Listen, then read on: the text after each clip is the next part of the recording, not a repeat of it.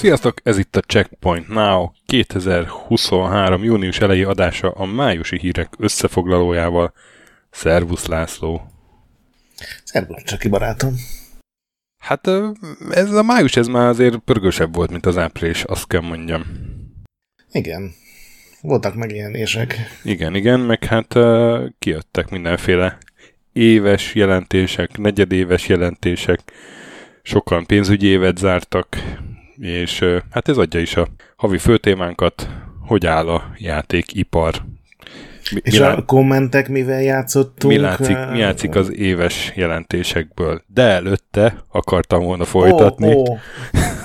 Masszus, túl, túl, túl hozzá vagyok zokva másodpercenkénti nyolc vágáshoz. Hát igen, igen, olyan vagy, mint egy izé, Facebookos kommentelő, ez a nem olvastam, de szar. Uh-huh. 5 perces a videó túl hosszú. Ne bocsáss meg. semmi gond, semmi gond. Szóval igen, hát akkor először kommentek.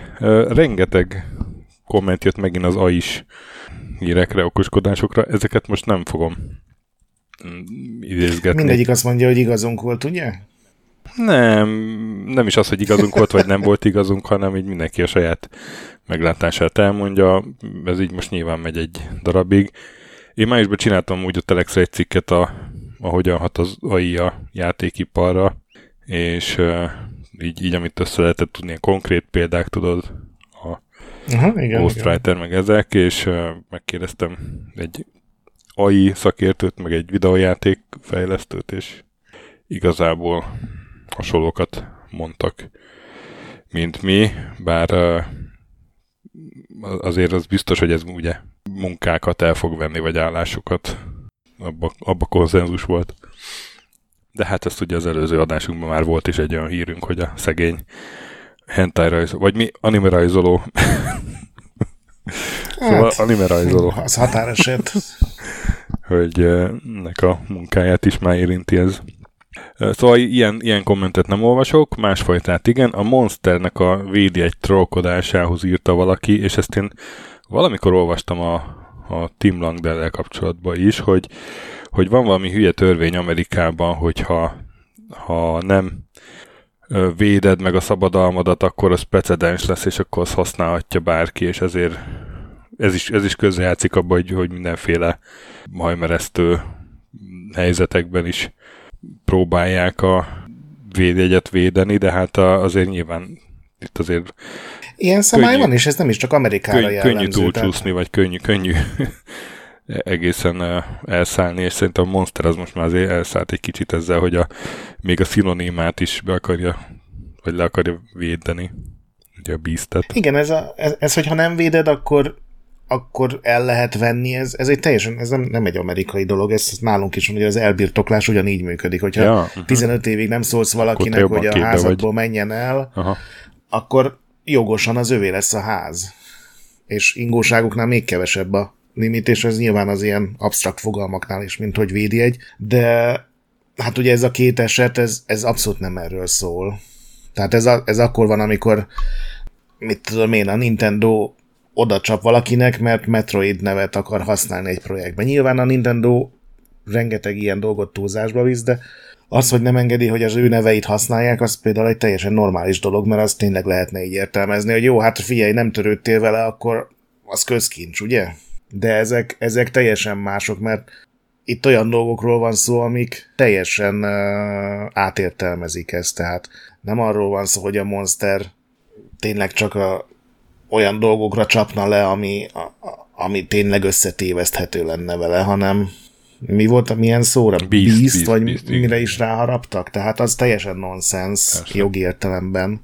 De igen, ebben teljesen igaza van a kommentelőnek, hogy van egy ilyen szabály, csak ugye mindig az abból lesz hír, aki túllép a normális kereteken. Aztán jött komment, képzeld már, már második ember kérte, hogy foglalkozzunk a D&D filmmel. hogy az miért nem foglalkozunk. Hát azért nem foglalkoztunk vele, mert ez nem videójátékos téma igazából, de hát geek téma, és hát arra gondoltam, most úgyis kevés filmes hír volt ebbe a adásba, akár beszéltünk is róla. Vagy hát yeah. én, én akár szívesen beszélek róla. Aztán jött egy olyan kiigazítás, hogy a Boston Dynamics-et emlegetted, hogy a Google az, az ott is valamit gonoszkodik. Azt írja a komment, hogy 2017-ben eladta már a Google a Boston Dynamics-et. Bocsánat. Ott, ott pont nem. Aztán Jurassic Park játékokat kicsit lehúztuk így unblock, hogy nem volt még jó. Azt írja a kommentelő, hogy ajánlja a magyarok által készített Lost World Mega Drive portot, mert az gyakorlatilag technikai csoda. Úgyhogy egy, egy mini ajánlat jött erre. És akkor a PlayStation handheld eszköz, amiről lesz szó, ugye, hiszen most már hivatalosan be, bemutatták, hogy ott kicsit nem értettük, hogy, hogy ez miért lehet jó. Mert a kommentelő szerint az a jó, vagy ő legalábbis várja, hogy nem csak egy Wi-Fi-n belül működik, ugye ez a be, be, bemutatóból is már világos lett, hogy ebbe a Remote Play-t használja a Playstation-nek, és azt mondja, hogy nálam teljesen általános, hogy megyek vidékre a szüleimhez, viszem laptopot, kontrollert, onnan játszom, otthoni Playstation-ről streamelve, és hogy neki akkor jól jönne egy ilyen eszköz, hogy nyilván nem viszi magával a Playstation-t, hanem csak a kis handheldet, hogyha megy ide-oda, de tud játszani a Playstation-os környezetben. Oké, okay, ez teljesen elfogadható. Szerintem azért nem ez a ultra általános, de teljesen elfogadom, Abszolút, hogy, hogy, hogy, hogy ez egy működő dolog nyilván, igen. Igen, igen. és uh, én visszahallgattam a kifogásolt részt, hogy szerintem ott siketet mondtál, nem süketet, de kicsit ilyen furán mondtad a magánzót, és mind a kettőnek lehet hallani, de hogy, hogy igen, a siket a, a jó megnevezés a hallássérültekre. Szerintem azt akartam mondani, ez ja, már szerintem is csak. beszéltünk ilyenekről, de majd igyekszem egyértelműbben. Nyisd ki a szádot, hogy kiférjenek a magánzók. Hát ez nem, ez nem jön. ne ilyen izé kenisen. Arcodra húzod a izét, kapucnit. Uh-huh. Na és mivel játszottál hónapban, barátom? Kitállam Zelda. Zeldáztam is sokat, igen. Van lelke? Te nem zeldáztál sokat? Hogy mondod? Van lelke. Te nem zeldáztál sokat? Nem, nem volt ilyen Én szó? nekem volt egy ígéretem, hogy ugye az Eldát is, meg a dropot is kipróbálom erre az adásra, de nem zeldáztam semmit, képzeld. Mégpedig azért nem. Mert a drop elvette az idődet, mert cikket írtál róla, azt láttam, nem csak, olvastam. nem csak azért, nem csak azért, hanem mert én azt hittem, hogy elhoztam az Eldámat, nekem fizikai példányom van, és azt hittem, hogy azt elhoztam Norvégiába, és sehol nem találom, és lehet, hogy nem hoztam el. Tökre úgy emlékszem, hogy becsomagoltam. Így a Hát, hogy a gyerekek megették a kézestül, és se, sehol nem találom, sehol nem találom. És nyilván a gyerekektől eldugtam, mert hogy mit tudom én, amikor ide költöztünk, akkor Rudi három éves volt, vagy négy éves, és akkor még azért ne lásson ilyen izé ordító orkokat, meg nem tudom. Bokoblinió. Akkor az, de hogy, de hogy nem találom sehol a lakásba, és ezért nem tudtam uh-huh. kipróbálni. A, hát az újat meg, megmondom őszintén nem vettem meg, mert, mert kicsit az is benne... Igen, várom, a, várom a, ben, Hát bennem van kicsit az is, hogy először próbáljam ki az elsőt, hogy tényleg tetszik nekem, meg, meg nem volt rá most ebbe a hónapban egyszerűen pénzem, vagy nem tudom, hogy mondjam. Nem, ez teljesen megérthető, és még ugye az első rész is fulláron van, igen, most láttam, igen. hogy visszakúzott az eladási listákra a második rész, vagy ja, hát ja. ugye az új rész hatására. És néha volt belőle ilyen 10%-os lárazás, de elképesztő, hogy a Nintendo játékok tartják az árukat. De hogy mondom, nekem van egy full példányom, vannak idején már nem tudom, kaptam vagy vettem, de, de nem találom egyszerűen a lakásba. Én játszottam az újjal sokat, már azt írja ki a kis kütyű, hogy 55 óra fölött vagyok, és ehhez képest úgy érzem, hogy így a felszínt kapargattam. Nyilván megcsináltam pár főküldetést, meg megcsináltam nagyon sok sájnt. Egyrészt ilyen, tudod így objektíven nézve elképesztő. Tehát az a, az, amilyen simasággal le van programozva ez a fizikai rendszer, meg ez a gépek építése, úgy, hogy fel se tűnik, hogy mennyire durva az, amit megcsináltak, és csak amikor tudod, ilyen más programozók kezdik el mondani, hogy ez, ez, ez így nem működhetne, főleg nem egy Switch kaliberi hardveren. Amikor szembe jön egy robot lángszóró pénisszel. Hát ilyen hülyeségek vannak persze. Egyébként ez meg a másik baj, hogy, hogy nekem el kell fogadnom lassan, hogy, hogy egy csomó szempontból én nem élvezem ezeket a kreatív építéses Aha. dolgokat. Én teljesen elismertem a Little Big Planet-et, ahol ugye te maga a pályaépítés az talán fontosabb is, mint az a pici Igen. Platform rész, ami van benne, és, és én a platform részt éreztem, és ez nem jelenti hogy nem élvezem az Eldát, mert például a shrine ezek ilyen pici uh-huh, szentélyek, amiből több mint 150 van a világban, és mindegyik azok hát legalább a 90%-uk az ilyen logikai feladatokra épül. Azokat elképesztően élvezem. Tudod, zárt terület, majdnem mindegyiknél megvan, hogy milyen eszközökből dolgozhatsz, és akkor old meg, talált ki, hogy mész át oda, hogy mit építesz, hogy át tudjál jutni. Azok, esküszöm, vannak köztük olyan kaliberűek, ezek ilyen 5-10 perces maximum helyszínek, amiből más egy egész indi játékot épített föl, és nem volt ilyen jó. De én nem vagyok az az ember, aki leül, és és tudod, megcsinálja azokat a gépeket, amiket így látsz Twitteren, meg Redditen, meg mindenhol, hogy én, én nekem máshogy jár az agyam. Ez, ez nem a játék hibája, ez, ha valakinek a hibája, akkor az enyém, de ez nem jelent az, hogy nem élvezem, csak mindig úgy érzem, hogy nem, nem tudom belőle kiszedni a 100% élvezetet, nem tudom ezt így jól mondom, mert hogy van ennek a játéknak egy olyan verziója, ami, amit sokkal jobban élvezek, mert a fejemben él ez a verzió, értem, tudod, hogy értem, értem hogy például jobb harcrendszere, rohadt jó harcrendszere van, hogyha elkezdesz kombinálni és kreatívkodni, és építesz gépeket, és tényleg így elkezded a trükköket használni, de én ilyen megelégszem a legegyszerűbb módszerrel, mert tudod, működik. Hát szerintem érti mindenki, hogy mit mondasz, hogy szar az Elda. Pontosan, pontosan. De nem egyébként mondom, ez a, nem tudom mennyit nézted, de ugye van benne négy teljesen új képesség, uh-huh. És szerintem az első részben ez a teljesen más négy képesség volt, ott az főleg a harcban segített, tehát ott ugye ott is lehetett másra használni őket, de azért ott a harcra koncentrált ez. Itt meg inkább a, a továbbjutásra, meg ezekre a, ugye az építkezés, az mhm. elképesztő, hogy milyen mélységek vannak benne, és ezért szerintem nem feltétlenül egyértelmű, hogy ha az első rész tetszik, vagy nem tetszik, akkor ezzel ugyanúgy fogsz érezni, aha, mert aha. szerintem nagyon megváltozott a hangsúly, és nem is feltétlenül rossz irányba, sőt, ezek az új képességek szerintem sokkal széles körülben használhatók. Uh-huh. És a régiek, legalábbis kettő régiek azok eltűntek. Tehát nem az van, hogy azok Teljesen is eltűntek, ha. és szerintem ez egy elképesztően durva design döntés lehetett, hogy, hogy dobjunk ki mindent, Tehát, hogy volt amit... egy kurva jól működő rendszer, és akkor azt kukázták.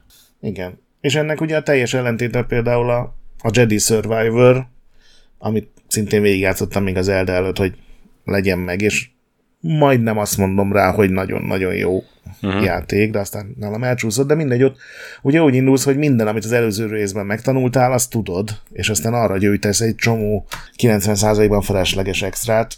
Itt az Eldánál szerintem ez ilyen nagyon bátor lépés volt, hogy azt mondták, hogy oké, okay, nulláról indulunk.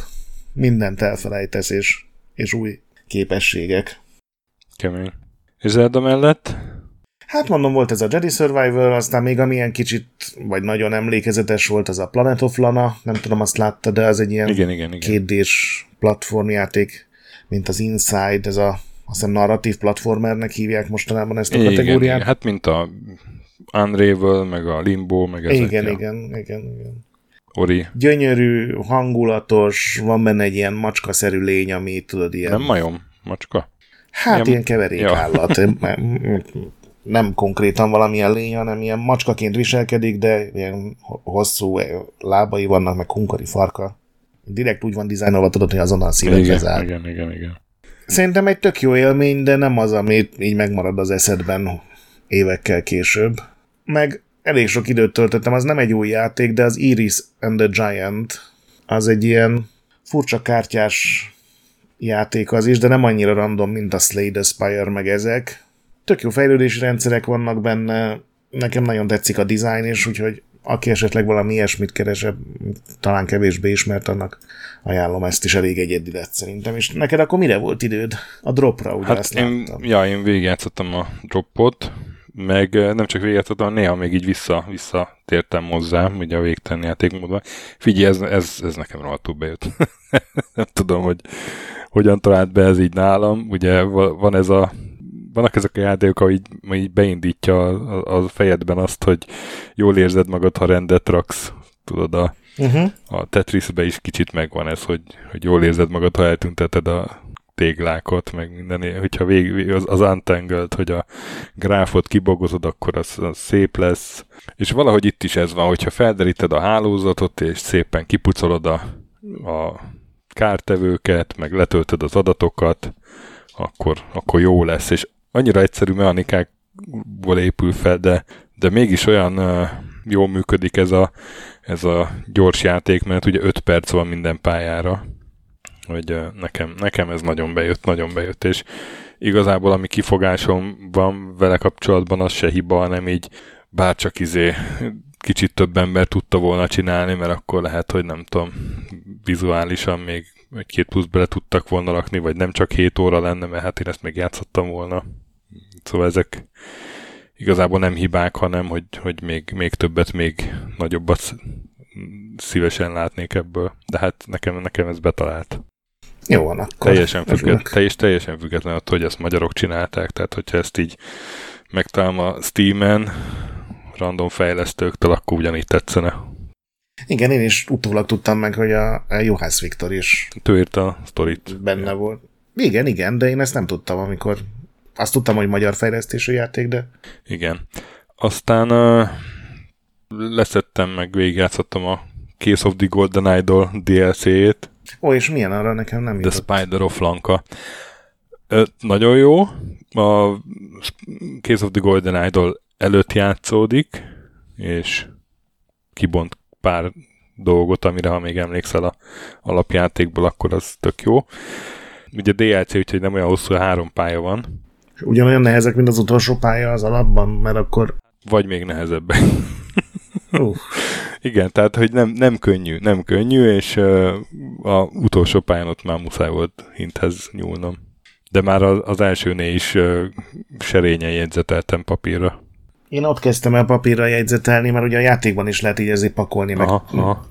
csoportosítani a betűket, amikor tudod, volt az a büntető, a büntető. pontos pálya. Na, na, itt például van egy kártyajáték, és ki kell találni rögtön az első pályán, hogy melyik kártya hány pontot ér, vagy hogy mi a, Há, mi a szabály. Mi a relációjuk, hogy melyik ér többet, melyiknél melyik a legértékesebb, és így tovább. Ezért, ezért, ezért rohadék ember, aki ezt kitalálja, és megcsinálja. Igen, de, de nagyon jó megint uh-huh. ami, amiért szeretted az alapjátékot, az benne van.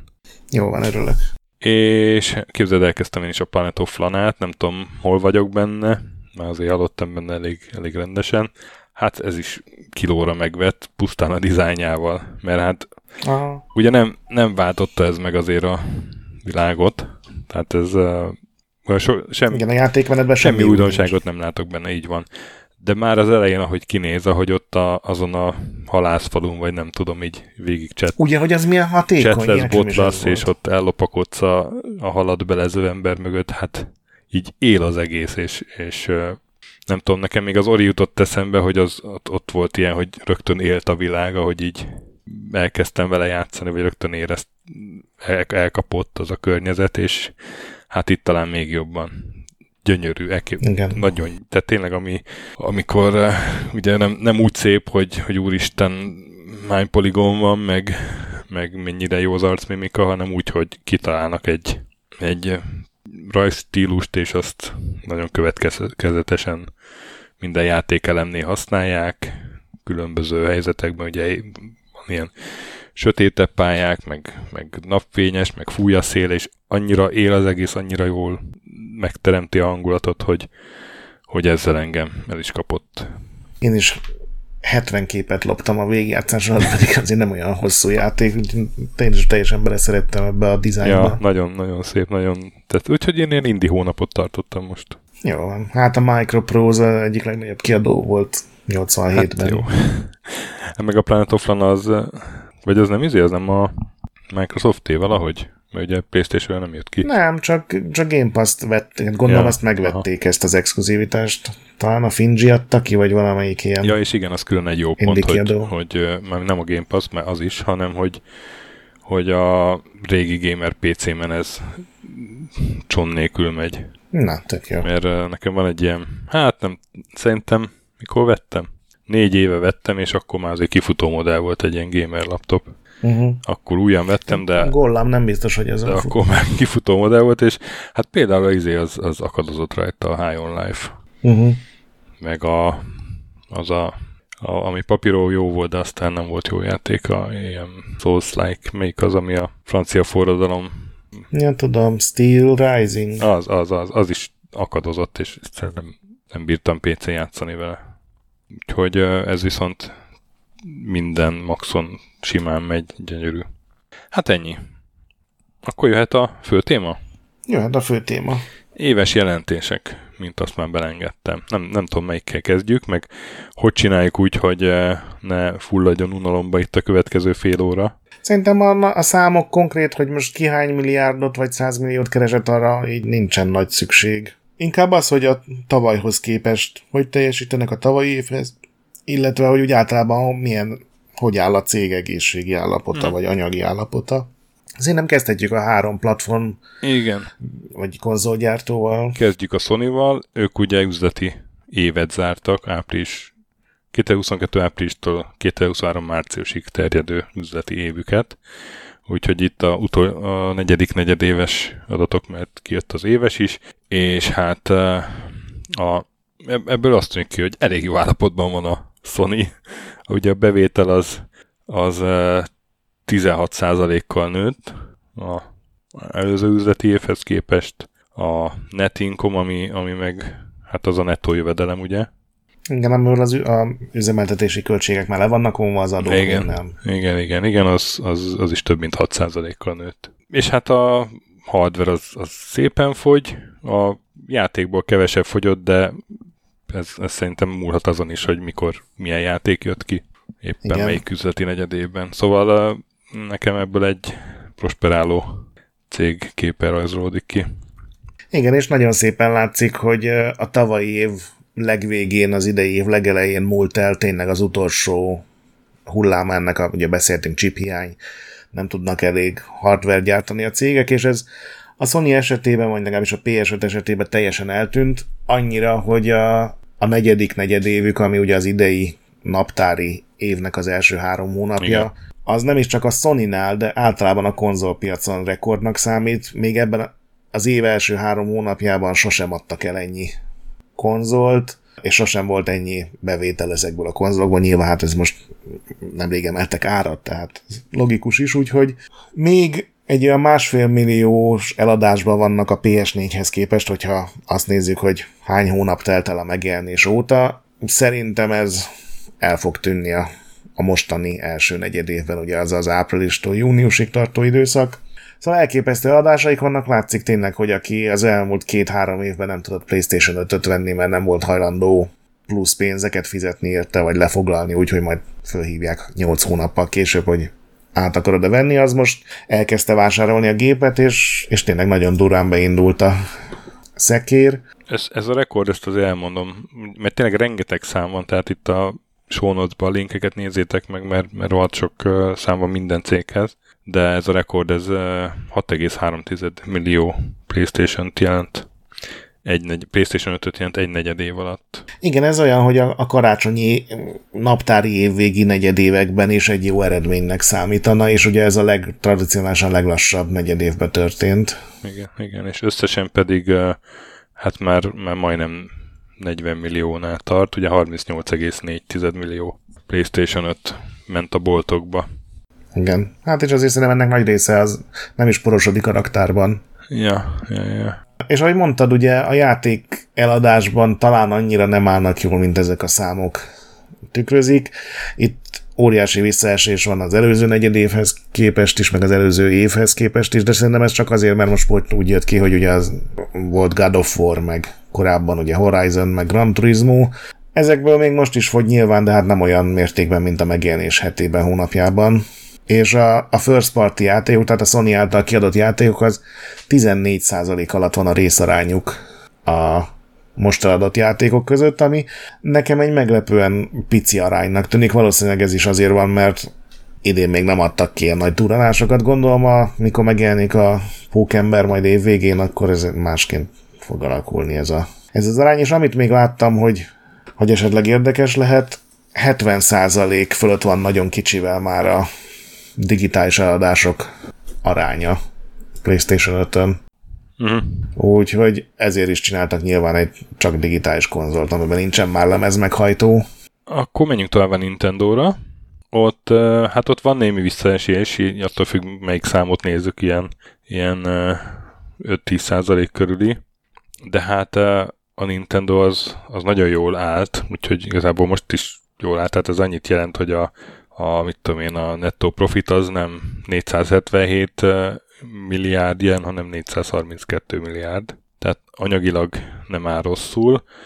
Kicsit ilyen, hogy mondtad, a múltkor ilyen Zelda előtti csend, de tükröz ez az év, tehát hogy ilyen igazán nagy játékuk, mintha nem lett volna, de hát a régiek rohadt jól fogynak. Ugye, ugye a jelentés kapcsán ki is jött, hogy, hogy mik a abszolút sikerjátékok. Hát a Mario Kart 8 Deluxe-ból már majdnem 54 millió ment el, ami egészen elképesztő. Animal Crossing New Horizons-ból 42, és a Zelda az a negyedik helyen, majd a ré, előző Zelda a negyedik helyen szomorkodik, ilyen 30 millióval. Igen, ezek, ezek elképesztő számok, mert ugye most mondták, hogy 122 millió gép van adva, tehát azt jelenti, hogy a, a Mario Kartnak majdnem 50%-os adattatsítja, ez, egy, ez tényleg egy példátlan arányszám olyan játékoknál, amit nem adnak alapból a géphez, nyilván azok ugye azért megtekerik ezt, mint a Wii, Wii Sports volt, ugye, ami mindig föltűnik ezeken a listákon, de hát az azért az csalás. A Nintendo viszont csúcsévről esik vissza, tehát szerintem még így is a második, harmadik legjobb évüket élik. Nekik ugye nagyon jót tett ilyen szempontból az a Covid-nak az a két-három otthon maradós éve, nem véletlen, hogy az Animal Crossing is ilyen 40 millió fölött van, ugye az volt az egyik ilyen nagy nyertese az első ilyen karantén hullámnak. De hát ugye már egy 7 éves gépről van szó, még mindig nem volt árcsökkentés, ami szintén példátlan így a konzolvilágban. Mondjuk a Sony meg nemrég ugye emelt árat, ami meg, amire ugyanezt mondhatjuk. Most már tényleg leszálló ágban van, ez az is jelzi, hogy tudod, ilyenkor a cégek mindig elmondják, hogy és akkor mit várunk a következő évre. Nekik ugye 18 millió volt erre az évre a tervük, ezt 300 ezer hiány hozták, és most a következő évre már csak 15 milliót akarnak eladni, ez ugye március, jövő márciusig terjedő időszak.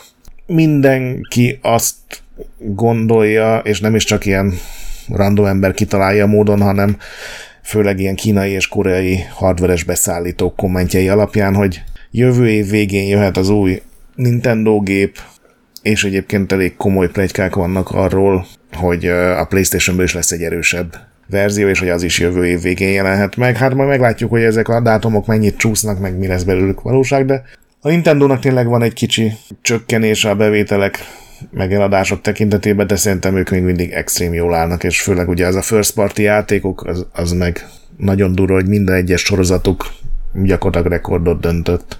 Ehhez képest a Microsoft, hát ők ők máshogy élnek. Kicsit, kicsit vergődnek.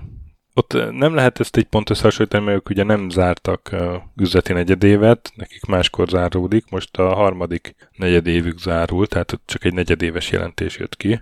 De hát az előző év hasonló időszakához képest a, a játékbevételek 4%-kal csökkentek, a Xbox hardware bevételek viszont 30-al majdnem. Úgyhogy az, azért az elég sok. Hát a hivatalos magyarázat ez a ellátási láncok, vagy a, vagy a chip hiány, meg, meg a, ezek a szokásos dolgok, amiket két évvel ezelőtt hallottunk, és nem tudom most mennyire állják meg a helyüket, hát ott vannak az Xboxok a boltokban. Szerintem elég egyértelmű a korreláció a között, hogy korlátlanul kapható PlayStation 5, és emiatt visszaestek az Xbox adások. Igen. Az, hogy mennyire ez tartós, az nyilván egy másik kérdés, de szerintem most ebben a három hónapban ez egy teljesen világos dolog. Az más dolog, hogy ezt nyilván a Microsoft ezt nem akarja elmondani a részvényeseinek. Azzal dicsekedtek, ők ugye ilyen, mindig akinek nem megy olyan jól, az kevés konkrét számot ad ki, mert ugye azt nem lehet olyan jól összehasonlítani, de azt mondják, mint ilyen dicsekvés, hogy a tavalyi volt ugye a rekord Xbox eh, január, február, március eredmény, ez most a második, tehát hogy csak ahhoz képest visszaesés. Hát Oké, okay, azért ugye majd beszélni fogunk, hogy megjelent a Redfall, és annak kapcsán azért elég sok, hát hogy is mondjam, ilyen Xbox féltő, vagy Xboxot vádló hang jelent meg, hogy valamit már kéne csinálni azért, mert megvettek nagyon sok stúdiót, meg ugye a Bethesda-t, aztán így nem jönnek a jó játékok sorban, mint ahogy ugye azt a másik két platformgyártónál azért megszoktuk, hogy minden évben van két-három óriási duranás. A negyedéves számot azt mondjuk el itt is, hogy ugye 6,3 volt a PlayStation 5, és 3,6 az Xbox, ami a boltokban ment. Viszont ugye A Sony-nál a PlayStation üzletág a legnyereségesebb, tehát náluk az a, az a forgópontja mindennek. A Nintendo-nál meg ugye nincs is más üzletág szinte, kis túlzással. A Microsoftnál viszont ott van az Azure, a Windows Server és a, az Office, amik mellett... A, a Content and Services üzletág. Igen. Ezek mellett az Xbox valamivel több, mint egy kerekítési hiba, de arról nincsen szó, hogy most ez megrázta volna a Microsoftot, mert a, ez a net income, ez a ugye nettó bevétel, ez 18 milliárd dollár fölött volt ebben a negyed évben, tehát ez nem is egy egész éves adat. Úgyhogy maga nyilván a nagy Microsoft az abszolút nincsen gondban, az más dolog, hogy, hogy valószínűleg azért így már így bent is fölmerülnek kérdések arról, hogy oké, okay, de hogy lesz ez jobb?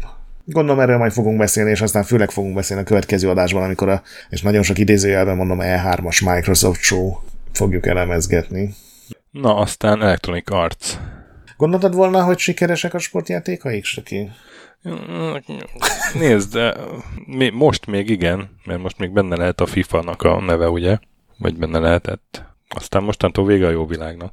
Valószínűleg igen, a FIFA saját mobilos játékai le fogják söpörni, de most még élvezik az utolsó gyümölcsöt, mert a FIFA 23 a franchise legjobban induló játéka lett. Minden más rekordot, ami egyébként a tavalyi év volt.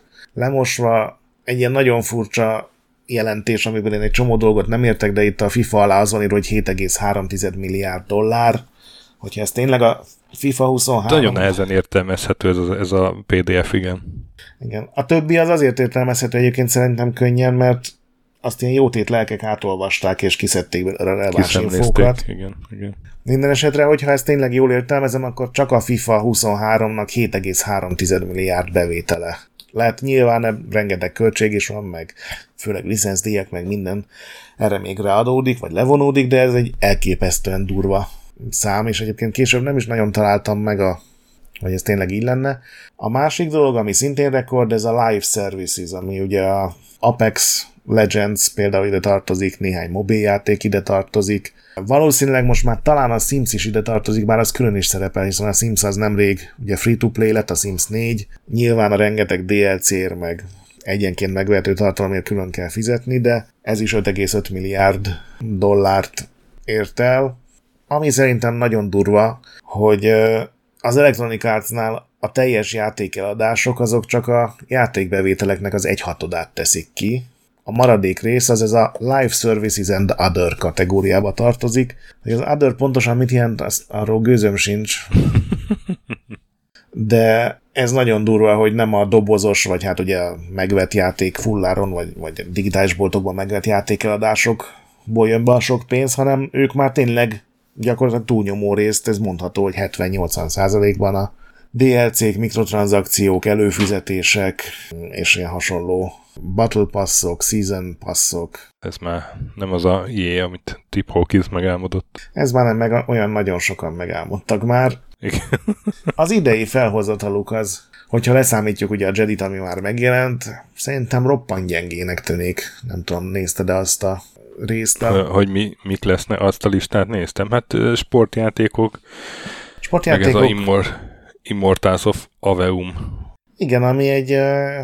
Engem nem győztek meg a trailerek, maradjunk ennyiben, aztán majd nyilván lehet hát én, más valami, de... Én, én kivárom, hogy mi lesz ez. Ha most kéne szavazni, tudod, hogy hány százalékot ér, majd én, én ilyen 60-ra tenném, ilyen ez, jól emlékszem, hogy ez az a ilyen FPS, ilyen színes putyogtatás. Igen, mint hogyha a Skyrimban neonfényű FPS csinálnának. Hát, vagy hogy heretiket megcsinálnák ma. Hát, hát.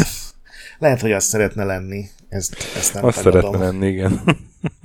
És ugye vannak autós játékok, ugye megvették a Codemasters-t, vannak a sportjátékok, és azon kívül még azt írja ez a kis jegyzet itt, hogy 2024 márciusáig, tehát ebben a pénzügyi évben még két bejelent, be nem jelentett játékuk van. Az egyik egy EA Sport, vagy EA Sports, ami valószínűleg egy NBA lesz, hmm. más már nem nagyon fér el. Esetleg ilyen mm, egyetemi amerikai foci, talán. A másik pedig egy versenyjáték, ami meg majdnem biztos, hogy egy új Dirt Rally. Úgyhogy ez nem az az év, amikor az EA megújul és 17 friss játékkal megmutatja, hogy így is lehet, srácok. Na, menjünk tovább Capcomra. Hát a Capcom az, az élésvirul. Ha jól olvastam, a hatodik év ez zsinórban, amikor uh, rekord profitot jelent. Igen. Tehát, hogy, hogy hatodszor van rekord év. A részvényárfolyam is rekordmagasságba kúszott ennek megfelelően, és hát rekord mennyiségű játékot adtak el. 41,7 millió játékot egy év alatt, ami szinte pontosan annyi, mint a ahány Animal Horizons eladott a Nintendo. Animal Crossing, ja. Vagy Animal Crossingot, bocsánat. De ez azt is jelenti, hogy az idén naptári évben több játékot adtak el, mint a Sony, ami szerintem elképesztő. Igen, igen. Mármint, hogy de várjál mint a Sony saját. Mint a Sony saját, igen, first party. Tehát most a saját. First party, igen. Igen, igen, igen. Szóval igen, ez, ez, ez nagyon, nagyon jó év volt. Hát az előző évben 32,6 millió eladott játék volt, tehát elég jelentős a növekedés. Hát ebbe főleg a Resident Evil 4, ami még éppen belecsúszott ebbe a pénzügyi évbe, ugye annak a remake meg a Monster Hunter széria az, amik, amik így sokat nyomtak a latba, de hát azért vannak még sikeres brandjeik, és igazából ennyi. A következő évre megint rekordot várnak, és a Capcom elnöke mondta, hogy a Street Fighter 6 uh, Street Fighter 5-ből elment 7 millió, és a Street Fighter 6 ugye megjelent, az abból 10 milliót szeretnének eladni. Egyébként ez Szóval szerintem erre van is esély, nyilván nem úgy, hogy első héten vagy első hónapban, de nagyon jó kritikákat kap, a rajongók, majd a régi ilyen rajongói közösségek is nagyon pozitívan fogadták, úgyhogy úgy néz ki, hogy a Capcom tényleg nem tudom hányadik, harmadik, negyedik ilyen aranykorát éli mostanában. Úgyhogy a Capcomért nem aggódunk. Konamiért aggódunk? A Konami tök jól áll. Igen, de ott azért hozzá kell tenni, hogy ők nem csak játékból élnek, ugye? Igen. Vagy hát nem, nem csak videójátékból.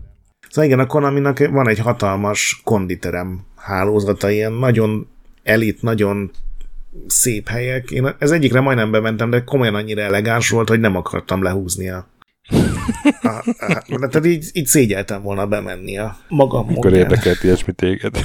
Hát ez, ez szokott érdekelni, hogy így, így tudod, amikor így érzed, hogy ú, ez nem az én közegem. Hát de olyankor kell izé bemenni aztán. És mi odaszarni a, izé, a lobby közepére? Aha, igen. Bekúrni a csákányt a kirakatba. I- jó, hát még megfontolom. Addig a konami azért nem sokat elmond, hogy a legjobban tejelő játékuk a Professional Baseball Spirits A volt, ami egy mobilos játék nyilván. Megint elmondták, hogy az eFootball 2023-at 600 millió alkalommal töltötték le.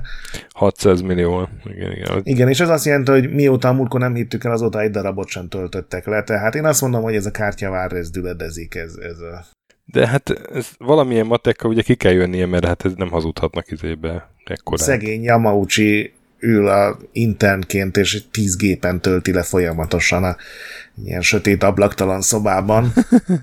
Igazából nagyon úgy néz ki, hogy ők is a régi dolgaik újraélesztéséből akarnak megélni. Ugye lesz megint egy Bomberman játék, lesz egy Suikoden HD remaster, jönnek a Metal Gear remake meg HD kiadások, úgyhogy én tőlük esetleg egy új focis játékon túl, meg nyilván mobilos baseball játékokon túl ilyen nagyon új dolgokat nem várnék, el vannak attól, hogy lesznek megint Silent hill lesznek megint Metal Gear-ek, talán lesznek castlevania de hogy ilyen nagyon új dolgokat, én nem tudom, hogy lehet-e tőlük várni így az elkövetkezendő két-három évben. Hát ja, Sega. Sega is jól áll. A japán cégek valahogy jól állnak ezzel. Nem, nem tudom, japán hogy ez így most, működik most... de... igen, igen. Tehát ö, ott is nagyon jelentős növekedés, 320 milliárd ilyenről 390-re a, a bevétel, és ö, hát ennek megfelelően profit is, meg minden is ilyen 14-15 százalék körüli növekedésben vannak. Igen, pedig úgy, ha csak a puszta számokat nézzük, azok sokkal kisebbek, mint a többieké. Tehát a, a Sonic a legsikeresebb Igen. játékuk, ugye az új Sonic Frontiers, ami mondjuk úgy, hogy fél siker, abból 3,2 milliót adtak el. Nyilván ez még viszonylag új cím, tehát ebben még fog fogyni, de hogy az, az azért nem ez a ilyen 5 meg 10 milliós, mint amit ugye a többi cégnél így emlegettünk, de tényleg jól vannak, ugye megvették a Rovio-t, arról rengeteg oldal szól, hogy ez miért lesz jó a Igen De az, az benne van már a számú? Az még mintha nem Nem, nem, mert annyira. csak pont most vették meg, ez csak egy ilyen fölkészítik a részvényeseket, hogy mennyire jó lesz, amikor hmm. már a, ezek a hosszú, vörös grafikonok, ezek már, már nálunk is lesznek. Ami onnan szerintem érdekes volt, hogy az Angry Birds sorozat az elérte az 5 milliárd letöltést. Ez nyilván nagyon sok játékból adódik össze, meg nagyon sok év alatt. Ezt valahogy inkább elhiszem, mint az e-football 600 millióját. Igen. És ilyen egész jó elemzések vannak a Szegának ebben a dolgában. Például aggódnak amiatt, hogy a mobil játékai csak Japánban működnek úgy igazán, tehát 88% a mobilos bevételéknek az Japánból jön, és, és például erre így próbálnak valamit csinálni, hogy ez ne így legyen. Szerintem például egy ilyen kezdő lépés lehetne, hogy megjelennek a játékok angolul is, de hát én ugye nem értek hozzá, úgyhogy ez, ez nem egy professzionális pénzügyi vélemény, de szerintem ez nem lenne egy rossz taktika. De a preziuk tényleg jó. Egyébként így, így hogy mennyire egész, mennyire má, különbözőek ezek a Igen. jelentések, hogy, hogy az IE az tényleg így ilyen nagyon nehezen kiálmozható valami volt, ez meg, ez meg ilyen teljesen... Közérthető grafikonok. Közérthető grafik, igen, igen, igen, igen. Szépen, szépen megcsinálták. És akkor még egy japán cégünk van, a Namco, ami az érdekes, mert ugye náluk van a Elden Ring, vagy hát a From. Arról bejelentették, hogy az átlépte a 20 milliót, úgyhogy... 20 és fél millió eladás, így van, így van, és a, hát ennek eredményeként a digital business náluk az 2%-kal nőtti az előző évhez képest, tehát ilyen minimális növekedésben vannak. Igen, és szerintem abból, amit ők ugye itt elárulnak, hogy mi az a következő egy évre a tervük, jövőre szerintem azért ez csökkenni fog egy kicsit, ugye. Igen. Jön az új Armored Core, ami front software játék az is, de én nem hiszem, hogy ez akkor átszólna, mint az Elden Ring, egyszerűen nem úgy működik, nem, nem olyan széles közönségre van szabva. Jön egy új Naruto játék, ami szerintem már nem mozgat meg annyi embert, mint tíz éve, és ugye van még nekik is egy ilyen potenciális adóászuk, a Tekken 8, de hát erről még ugye azt írja a, a kis jelentés, hogy, hogy erről még nem dölt el, hogy idén még ki, vagy hogy mikor Nem lesz a következő üzleti évben valószínűleg. Viszont a Namco-nak ugye a Bandai révén nagyon sok más üzletákban is van részesedése, ugye ők animékat csinálnak, ilyen akciófigurákat csinálnak, mangák igen, igen, One Piece. adják ja. ki, úgyhogy azért így jól állnak. És akkor még egy japán cégünk van, a Square, ami, hát talán így japán cég között ez, ez egyetlen, aminek annyira jól nem megy a számok alapján, de hát ők is egy, egy jó évről csúsztak le, mert a eladás az 6%-kal csökkent, a profit az 25-tel, de... Igen, egy, egyébként van egy, egy, egy slide a prezentációban, ami gyakorlatilag azt magyarázza meg, hogy miért van csökkenés. Ugye a, van egy ilyen kategóriák, hogy HD játékok, ami ugye a konzol meg a PC, nem mintha mostani mobil játékok nem lennének hd de mindegy, hogy ezek nem voltak akkora duranások, mint a korábbi évben. Az MMO-juk szintén jól teljesít, de nem voltak hozzá olyan fizetős kiegészítők, mint a korábbi évben. Uh-huh. És a mobilos játékoknál pedig egy, egyenesen bevallják, hogy az új címek egyszerűen nem voltak annyira sikeresek, mint a, a régiek. Úgyhogy ez nekik szerintem egy átmeneti év. Én biztos vagyok benne, hogy a következő sokkal jobb lesz, már csak azért is, mert ugye megjelenik a Final Fantasy 16, és nagyon-nagyon jó eséllyel a Final Fantasy 7 remake a második része, és szerintem ez a kettő, ez, ez többet fog hozni, mint a, az elmúlt évben megjelent ugye HD Games kategória teljesen együtt. És hát ugye ne hagyjuk ki a, a Future Plan, van egy ilyen szekció is a PDF-jükben. Nem tudom, ezt elolvastad este ki. Mi a Square jövője? A blokklánc szórakoztatás. A blokklánc. Igen, nem, nem bírnak leszállni, nem, nem ért, már csak ők ülnek ezen. Szóval az első pont a, a, abban, ahol eladják ezt, hogy, hogy a, nekünk kell lenni az elsőnek, és ha te vagy az egyetlen, akkor te vagy az első is, úgyhogy ez, ez tökéletesen hozzá. Az biztos. Tehát tényleg már a Ubisoft is leszállt erről a vonatról, már mindenki. Igen, ők még nagyon nyomják, annyira, hogy egy külön Web3-as business csoportot akarnak létrehozni, amire nagy szükség van. És ugye két játék van, ami, amit itt fölhoznak, mint hogy blokklánc NFT, szuper jövőbiztos Web3 játék. Az egyik a Shisansei Million Arthur nevű mobilos cucc. Itt, itt még több NFT-t fognak kiadni, mert biztos nagyon sikeres volt az első, és ugye van ez a Symbiogenesis nevű játék, ahol AI generálta több tízezer karakter van. Ez eddig kiadott képek alapján, tudod, ez a ilyen nagyon régi fülesekben volt, hogy így a, a szemek, meg a szájak, meg az orrok vannak összekombinálva, csak nyilván itt ilyen animes látszok, meg anime lányok arcán. Ettől rendkívül sokat várnak, hát meglátjuk jövőre. Igen. És végül még egy Take-Two is van, ami az érdekes, hogy ott a Rockstar, hát a GTA 5 már több mint 180 millió eladott példánál jár. Nagyon durva, Red Dead Redemption 2 pedig 53. Igen, és az a durva, hogy az elmúlt két évben beálltak arra, hogy negyedévenként a Red Dead az 3 millióban, a GTA pedig 5 millióban fogy. Igen, ezt akartam mondani, hogy a Red Dead 2-ből egy negyedével elfogyott annyi, mint a Szegának ugye a legsikeresebb játék a Sonic. Mondjuk, ahogy befejezték a Red Dead online-nak a fejlesztését, szerintem ez vissza fog esni hamarabb, mint a GTA-é. A mhm, GTA mhm, szerintem a következő rész megjelenéséig azért marad ezen a szinten, és ugye itt van a másik fontos, hogy ugye náluk is a jövőre nézve, hogy mikor lehet következő GTA, és... És lehet, hogy egy éven belül? A 2025-ös pénzügyi évben azt írják, hogy egy olyan játék megjelenésük lesz, ami, ami egy új korszak és, és földrengető és 8 milliárdos forgalmat, ami ugye 2024 áprilisban kezdődő 12 hónapot jelenti. Na, akkor mégis jól értem, hogy akár már egy év múlva lehet tulajdonképpen. Tulajdonképpen elméleti lehetőség van. Azért én abban nem bízok, hogy a Rockstar az halasztás nélkül nem, persze. fog GTA csinálni, de az, hogy most már így feltűnt az ilyen előrejelzésekben, és számolnak vele, és mondják a részvényeseknek, hogy figyeljétek, srácok, nem kell izgulni most egy gyengébb vagy, vagy lassabb év volt, de már látszik a horizonton a következő GTA, az már azért mutatja, hogy valahogy állnak vele. Hát mi a végső konklúzió? Kicsit, mintha így a, a frontvonalak megfagytak volna, vagy megmerevettek volna. A Sony-nak tök jó, Nintendo-nak tök jó, a Microsoft kicsit kínlódik, a japán cégek prosperálnak, a GTA meg azt meg viszik, mint a cukrot. Az IE meg jól él a izékből, mikrotranszakciókból. Igen. Ugye olyan, olyan nagy paradigmaváltás sehol nem, nem látok. Vagy, nem igazából, vagy... meg ilyen, ezek a nagy cégek úgy néz ki, hogy pénzügyileg legalábbis jól állnak.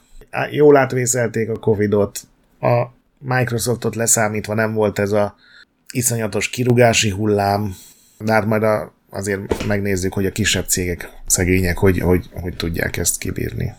Ja, és hát akkor ezzel meg is beszéltük azt is, hogy tavalyi főtéma helyzete, tavalyi májusi főtéma helyzete ma, mert ugye az egy év ezelőtt is a, az akkori éves jelentésekről beszéltünk, és uh, Vovádis játékipar volt a téma, akár csak most, és hát most így pont ugye összehasonlítgattuk. Úgyhogy jöhetnek a kúrens híreink május hónapból. Nem biztos, hogy az a legfontosabb, amit az első helyre írtam föl, de hát az történt ugye a hónapban legelőször. De a legviccesebb. hát igen, tehát uh, egy, egy Eldering végigjátszás, ahol minden ellenfél malénia. Aki nem elderingezik, az uh, annak azt elmondjuk, hogy a malénia az, az talán a legnehezebb ellenfél a Elderingben. Én ott álltam, nem tudom, több hetet, többször kellett respecelnem, mire meg tudtam ölni, és hát ugye nem véletlen, hogy ez az ellenféhez kapcsolódik egy legendás játékos, a Let Me Solo Her, aki egy szál ágyékkötőbe és egy bilivel a fején, tehát ilyen nulla páncél kb. Több ezer játékosnak segített legyőzni Maléniát.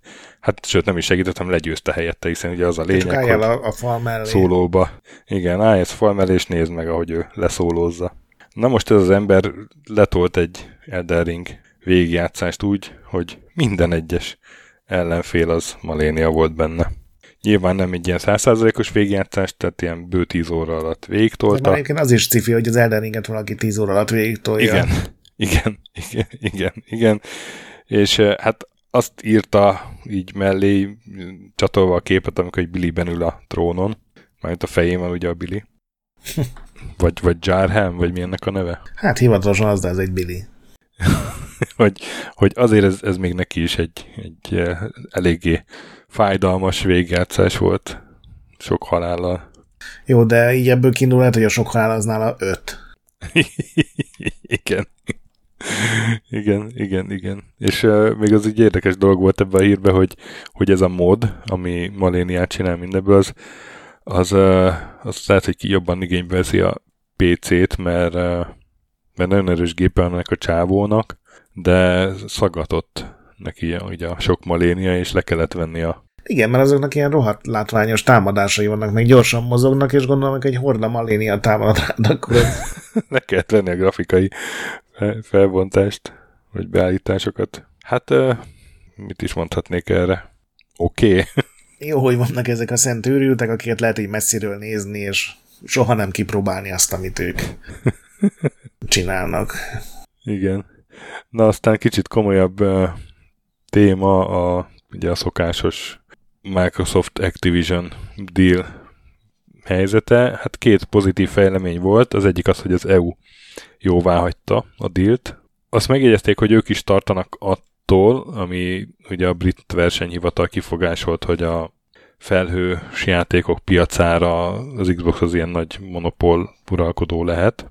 Tehát ettől is tartanak, de őket meggyőzték azok a ígéretek, amiket a Microsoft ezzel kapcsolatban tett. Ugye a brit versenyhivatat nem győzte meg, ők, ők elkaszálták a dílt, vagy megtámadták. Igen, egyébként így zárójelben pont tegnap olvastam, hogy megjelentek az első játékok az Nvidia-nak ugye ezen a streamelő felhős szolgáltatásán, tehát nem is ígéretek már, hanem ezeket tényleg úgy látszik, hogy a Microsoft ezt komolyan gondolja, és szerintem ha megkérdezed őket, hogy milyen akadályai lehetnek ennek a felvásárlásnak, én nem hiszem, hogy a felhő játék monopól védelme az a top 5-be lett volna. De hát furcsa.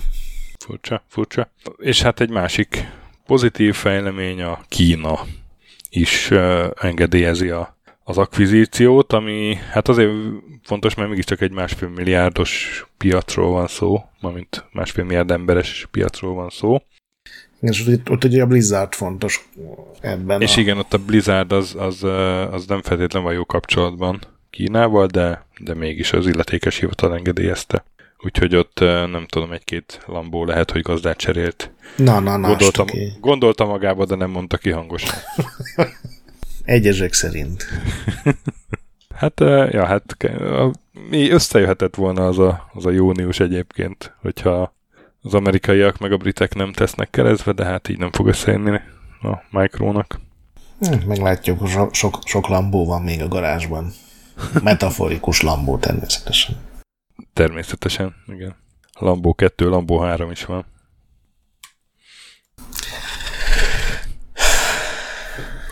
Sajnos semmilyen dracsolós poén nem jut eszembe. Ilyen kár. Amiben ezt becsomagolhattam volna méltó módon, ezt a John Lambót, de hát menjünk tovább inkább akkor. Szomorúan menjünk tovább. Igen, szontyolodjunk tovább. Amazonos gyűrűkurás hír már megint, hát most már ez is lassan minden hónapban lesz. Két évvel azután, hogy elkancelláltak egy Lord of the Rings MMO-t, az Amazon megcsinálja. Ugye van, létezik a Lord of the Rings Online, 2007 óta az működik megállás nélkül, hát most talán már jól megöregedett, de hát az Amazon ami ugye az Embracer Grouphoz tartozik a gyűrűkora játékok jogai, de ugye az Amazon Games-tel együttműködnek, és az együttműködés eredménye lesz a, egy Lord of the Rings MMO, ami még a fejlesztés korai szakaszánál jár, PC mellett konzolokra is készül, és Hobbit és gyűrűkura storylinehoz fog kapcsolódni. Azt írod itt, hogy ráadásul igazi profikkal készül.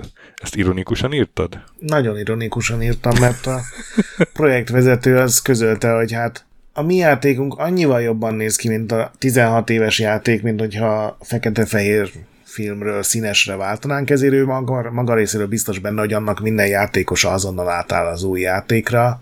Hát az emberünk még nem sok MMO közösséget látott szerintem, főleg nem ezután a komment után, úgyhogy ez egy jó bemutatkozás volt. Egyébként az a csapat fejleszti, akik a New Words-öt igen, nagyon igen, sok igen. év alatt nagyon nehezen kihozták, megnéztem, még működik a New World, még nem lőtték le, de semmiféle hír nincsen kiegészítőkről, sikerről, játékos számról, bármiről, úgyhogy én nem lepődnék meg, hogyha ez a projekt sem készülne el soha. Tehát ez minimum négy év szerintem, mire egy MMO-t össze tudnak kalapálni.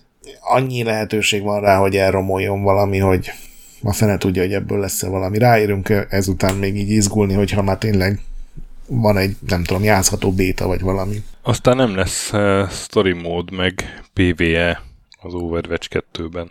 Ami azért érdekes, mert amikor bejelentette a Blizzard a Overwatch 2-t, akkor ez volt az egyik ilyen uh, reklám vagy er-, erre húzták fel egy részben a reklámot, hogy lesz egy tök jó kampánymód, meg kooperatív ilyen küldetések. Igen, lesz hős, minden... Hős küldetések, ugye Hero Mission. Meg minden hősnek lesz egy új verziója, ami tud majd fejlődni, ugye.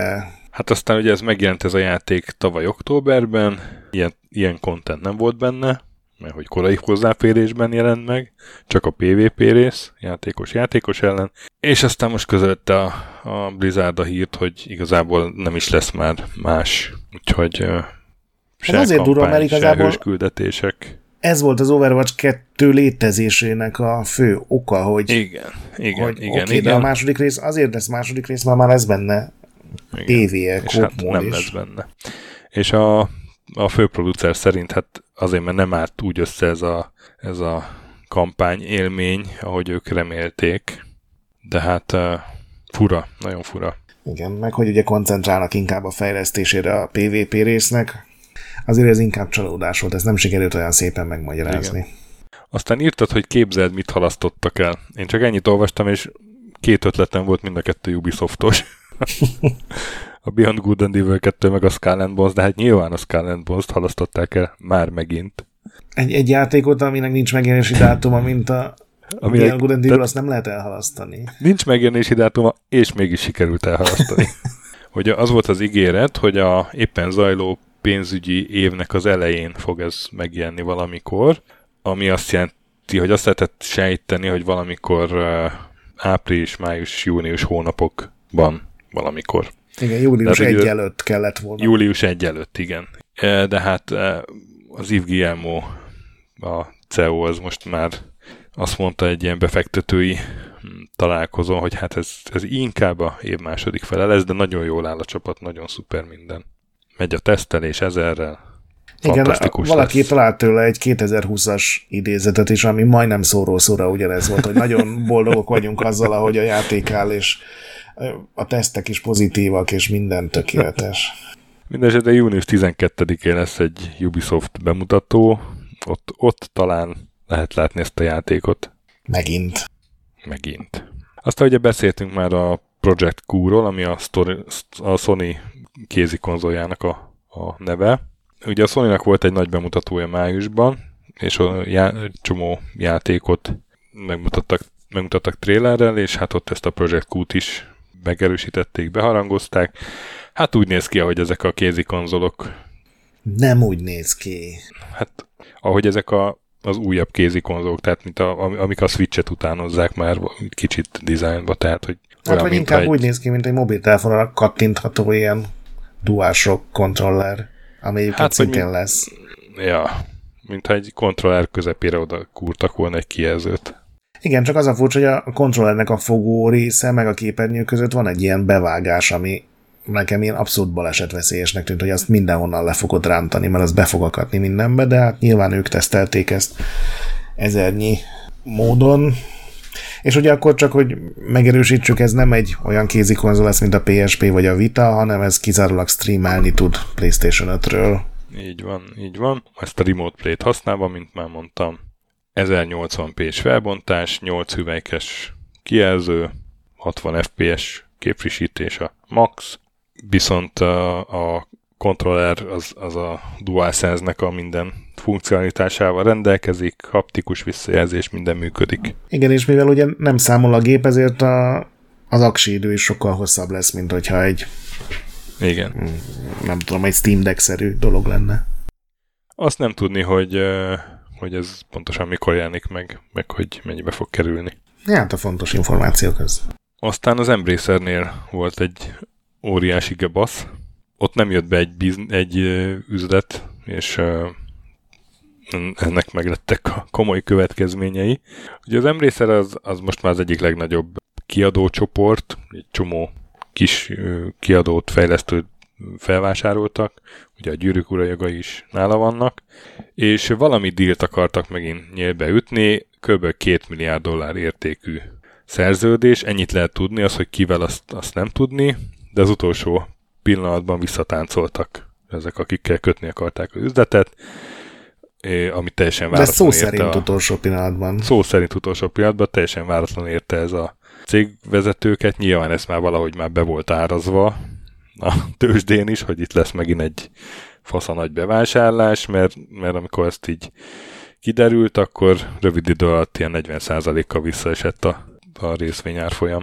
Ami nagyon durva, hogy a, a cégednek a 40%, az értékek a 40%-a így elfüstölődik egyik pillanatra a másikra. Igen, később aztán így a részleteket is sikerült annyira összerakni, hogy ez nem egy felvásárlás lett volna, hanem egy olyasmi együttműködés, mint hogy az Amazon ugye az ő jogaik alapján egy MMO-t csinál. Csak nyilván ennél sokkal nagyobb, mert két milliárd dollárból azért elég sok játékot lehet fejleszteni, meg akkor is, hogy ilyen AAA címet csinálsz, és ami az igazán durva volt, hogy ez ugye pont a pénzügyi jelentés kiadása előtti éjszaka történt, hogy a, a titokzatos partner ezt visszamondta, és a CEO, ez a Lars Wingefors, ez, ez pont interjút adott ilyen befektetőknek, amikor megjött a hír, és így le van filmezve, hogy megtudja ezt az információt, nagyon durva, és a, az elvesztett 40%-ból csak egy olyan 15-20% jött vissza. Hát a, szinte semmi. Pont, pont, előtt, pont előttem van a Yahoo Finance-en a grafikon, hogy ilyen, ilyen 40-41 körül volt az árfolyam, leesett az ilyen 23-ra, és most 25-nél van, tehát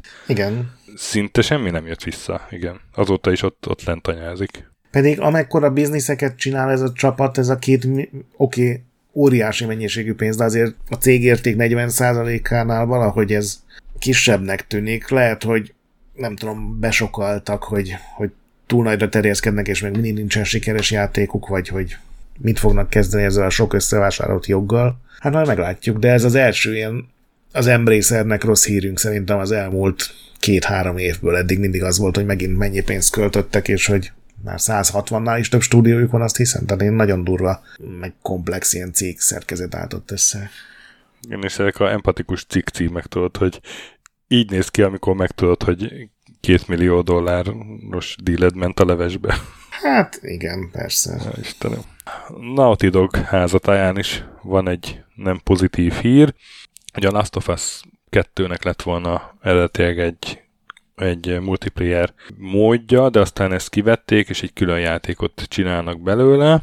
Hát ugye hiányzott ez a PlayStation showcase-ről, úgyhogy utána kérdezősködött a Bloomberg, hogy mi a helyzet, és hát az a helyzet, hogy, hogy nem sikerült ezzel úgy haladni, ahogy szerettek volna, vagy nem működik úgy, ahogy szerettek volna. Ugye a PlayStation-nél van most már a Bungie, és a Bungie-nak a Destiny-s szakjai így ránéztek, hogy hogy hogy áll ez a dolog, meg hogy működik, és hát nagyon sok észrevételük volt, aminek hatására visszavettek a játék méretéből, átütemezték a fejlesztést, nem tudni pontosan, hogy, hogy ez, ez mit jelent, vagy hogy mennyiben... Még nem is dőlt el ez konkrétan. Még nem is most, dönt el, igen. Szóval gyakorlatilag most leállt a fejlesztés, ez nem azt jelenti, hogy törölték a játékot, hanem az, hogy gondolom a fejeseknek át kell gondolnia, hogy tényleg legyen egy kisebb játék, vagy rakjunk bele nagyon sok pénzt, és akkor lehet, hogy meg lehet csinálni. Ugye a bungie az volt a kifogása, nem az, hogy szara játék,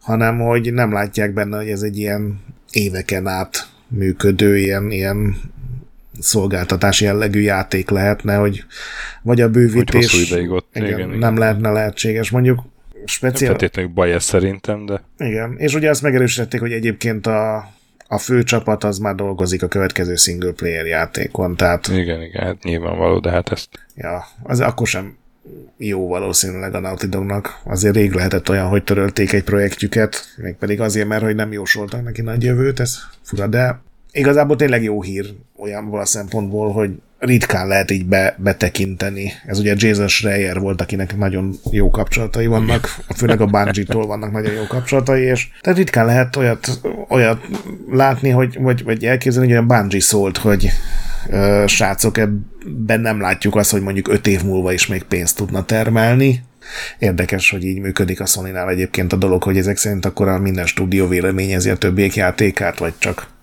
a Bungie-nak van egy ilyen szerepe, mert hogy ők ugye a Destiny-vel azért egy most már tíz éve hát, működő vagy, vagy ilyen kritikusabb helyzetben. Lehet. Megnézik ki, ki az, aki ilyen doktor tudna lenni. Aztán még a Sony-nál, a Sony-nak a pénzügyi jelentéséből kiemeltünk egy érdekes dolgot, hogy a PlayStation VR 2 úgy tűnik, hogy mégis jól indult. Ugye amikor debütált, akkor voltak ilyen uh, hírek, hogy, uh, hogy nem indult ez el olyan jól, a első hetekben, Igen. Nem, nem fogyott belőle olyan sok, de hát most a pénzügyi jelentésből az látszik, hogy az első 6 hétben elfogyott 600 ezer darab, ami, ami 8%-kal több, mint az első PlayStation VR-ból ugyanennyi idő alatt. Uh-huh.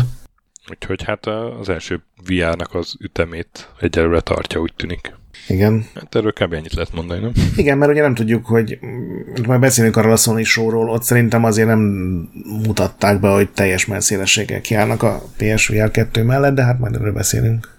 Aztán AI is hírünk is van természetesen, mesterséges intelligencia lázban, ég a Blizzard, ugye a Ubisoft már mutogatott ilyen eszközöket, vagy használt, meg, meg van egy-két játék, amiben már be is kerültek ilyen AI által gyártott képek, például High on Life, de hát most a, a Blizzard az, az így több fronton próbál emi eszközöket bevetni. A Blizzard Diffusion névre keresztelt emi megoldásukkal, ugye a, a képgenerátor Stable Diffusion után nyerett el a nevét. Hát ott karaktereket lehet emivel csináltatni, meg, meg felszereléseket, pályaelemeket. A, hát ez a grafikusoknak egy legalábbis érdekes hír, azt nem tudom, hogy jó vagy rossz hír. A Blizzard alelnöke, a, ez az Andrew Guerrero uh-huh. szerint uh, igazából csak segíteni akarják a, emivel a, a munkatársakat, így a, az unalmas részt kiven, kivenni, a, a munkaunalmas részét kiváltani, és hogy akkor több idő is van kreativitásra, de hát itt, itt azért... Uh, ez megint egy olyan dolog, hogy ez tök jól hangzik, és biztos van egy forgatókönyv, ami így alakul, de azért nem így, nem így szokottak történni a dolgok, hanem itt is ugye írják, hogy ez a mostani verzió, ez csak ilyen gyakorlatilag konceptartokat képes rajzolni. Hogy tudod, azt mondod neki, hogy rajzolja egy blizzardos stílusban egy erdőt, és akkor nagyjából képes erre. De hogy azért benne van a levélben, hogy a, ennek a jövőbeli verziója, amin már dolgoznak, azzal már lehet például kiváltani a programozást. Kódolást is, igen, igen, igen. A hangszinkront. Nekem olyan érdekes volt, hogy e- ez a, a moderálásba is valahogy belevonni, tehát hogy az ilyen toxikus izé, játékosokat kiszűrni.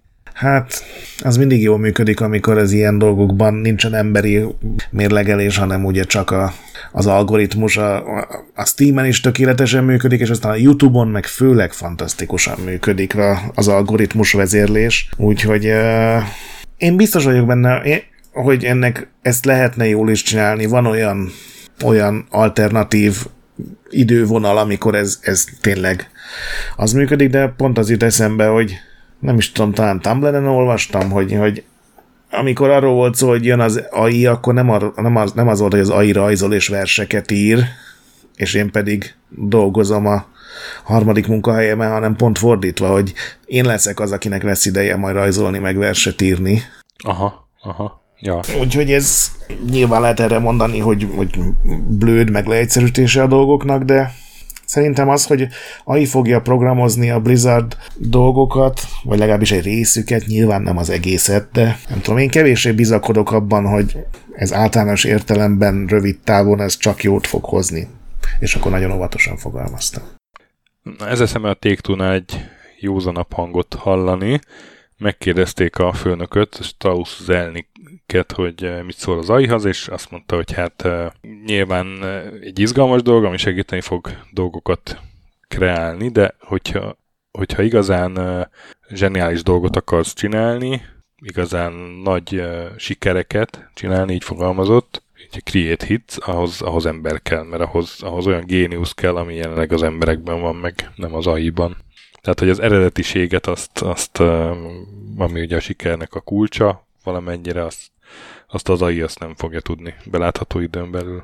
Igen, és, és úgy fogalmaz, hogy a, az igazán jó dolgokat, és szerintem itt nem is feltétlenül kizárólag a számítógépes játékokra lehet szólni, hogy ezek az igazán jó sikerült dolgok azért emberi zsenialitást igényelnek, és hogy egy hatalmas adatmennyiség, meg egy ilyen nyelvi modellek összessége az nem zsenialitást ad, hanem, hanem ügyes másolatot.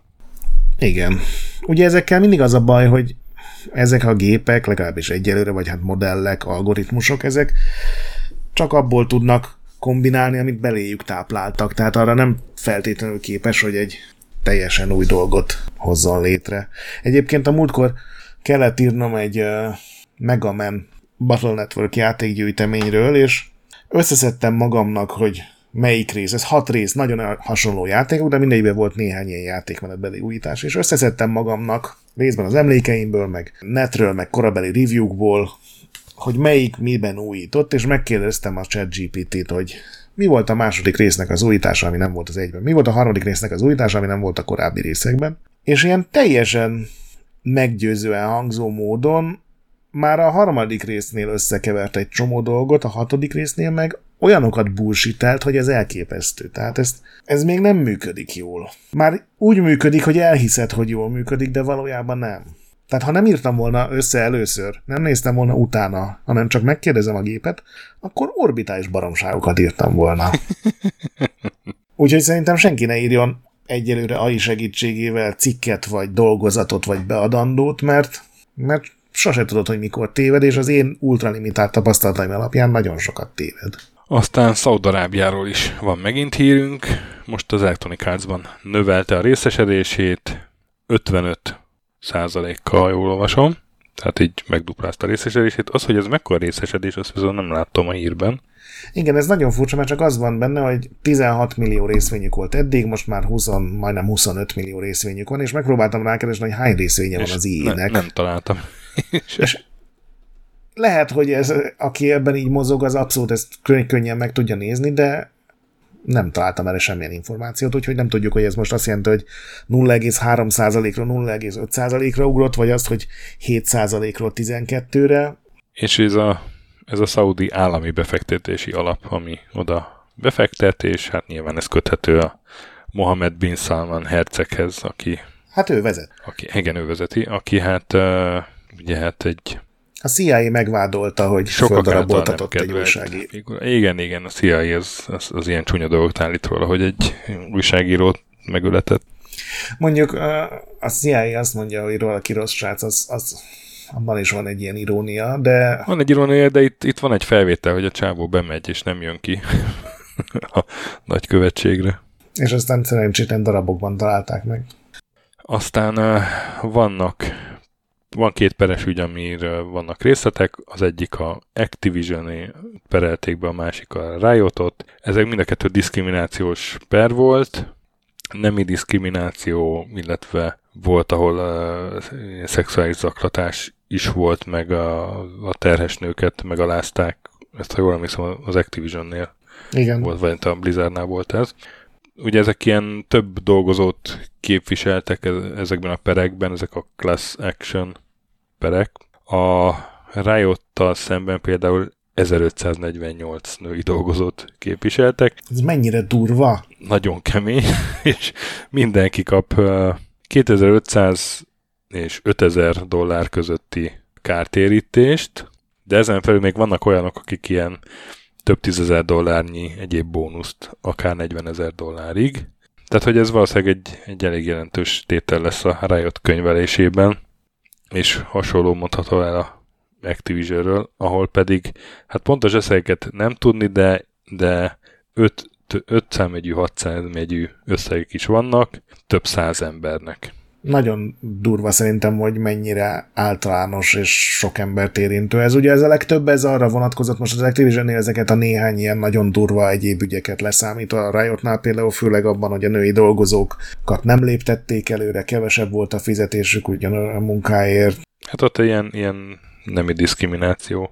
A, a durvább dolgok, az ilyen szexuális zaklatás, meg ilyesmi, az a, az, az Activision-nél volt, vagy a Blizzardnál volt. Igen. És ugye a Riotnál is biztos volt néhány más, mert ugye több embernél ugye akár 40 ezer dollárra is fel lehet. Ezt nyilván nem részlet, vagy hát nem tudom, hogy ez nyilván, de nem részletezték, hogy pontosan miért, de a Riotnál ugye történtek változások ebben a tekintetben, mindenféle ilyen ellenőrzési dolgokat vezettek be, külső céget vettek fel, rendszeresen átvilágítsa a dolgot. Az Activision-nél hát ugye Hát szerintem nincsenek ilyen jellegű átvilágítások, már mindenki várja, hogy most mi lesz a Microsoft-tal. A Microsoftnál ugye a hírek szerint, most nyilván nem lehet biztosan mondani, de hogy ott azért valamivel jobb a légkör, mint ez a Blizzardos szörnyűség, amiről sokat beszéltünk, tehát ott valószínűleg amúgy is lennének változások. Szerintem mindent elmond, hogy ez a Bobby Kotick még mindig ott van az Activision Blizzard élén, pedig hát mindenről tudott, ő kommunikált, vagy kommunikáltatta félre a különböző beosztottakkal a reakciókat. Ja. Aztán olimpiai hírünk is van. Azt írt, hogy az olimpiai, az olimpiai gyilkos játékokról fog szólni, de hát nem. Az, hogy a Fortnite olimpiai sportág lesz, az, az nem ezt jelenti. De ezt jelenti. A, amikor bevezették, hogy az e-sport is megjelenhet az olimpián, nyilván így félre söpörve a szőnyeg alatt, de hogy lesz, akkor egy, egy alapszabályt mondtak ki, ugye ez a Nemzetközi Olimpiai mi ez tanács, közösség, hogy ö, olyan játék nem, videójáték nem lesz az olimpia programjában, ami az erőszakról szól, és ennek megfelelően eddig ugye Gran Turismo volt, Just Dance, egy Tennis Clash nevű mobiljáték, ami fantasztikus választás. TikTok Bo, az egy ijász játék, szintén mobiltelefonon, úgyhogy ezek voltak, és most, most jön a gyilkos játék.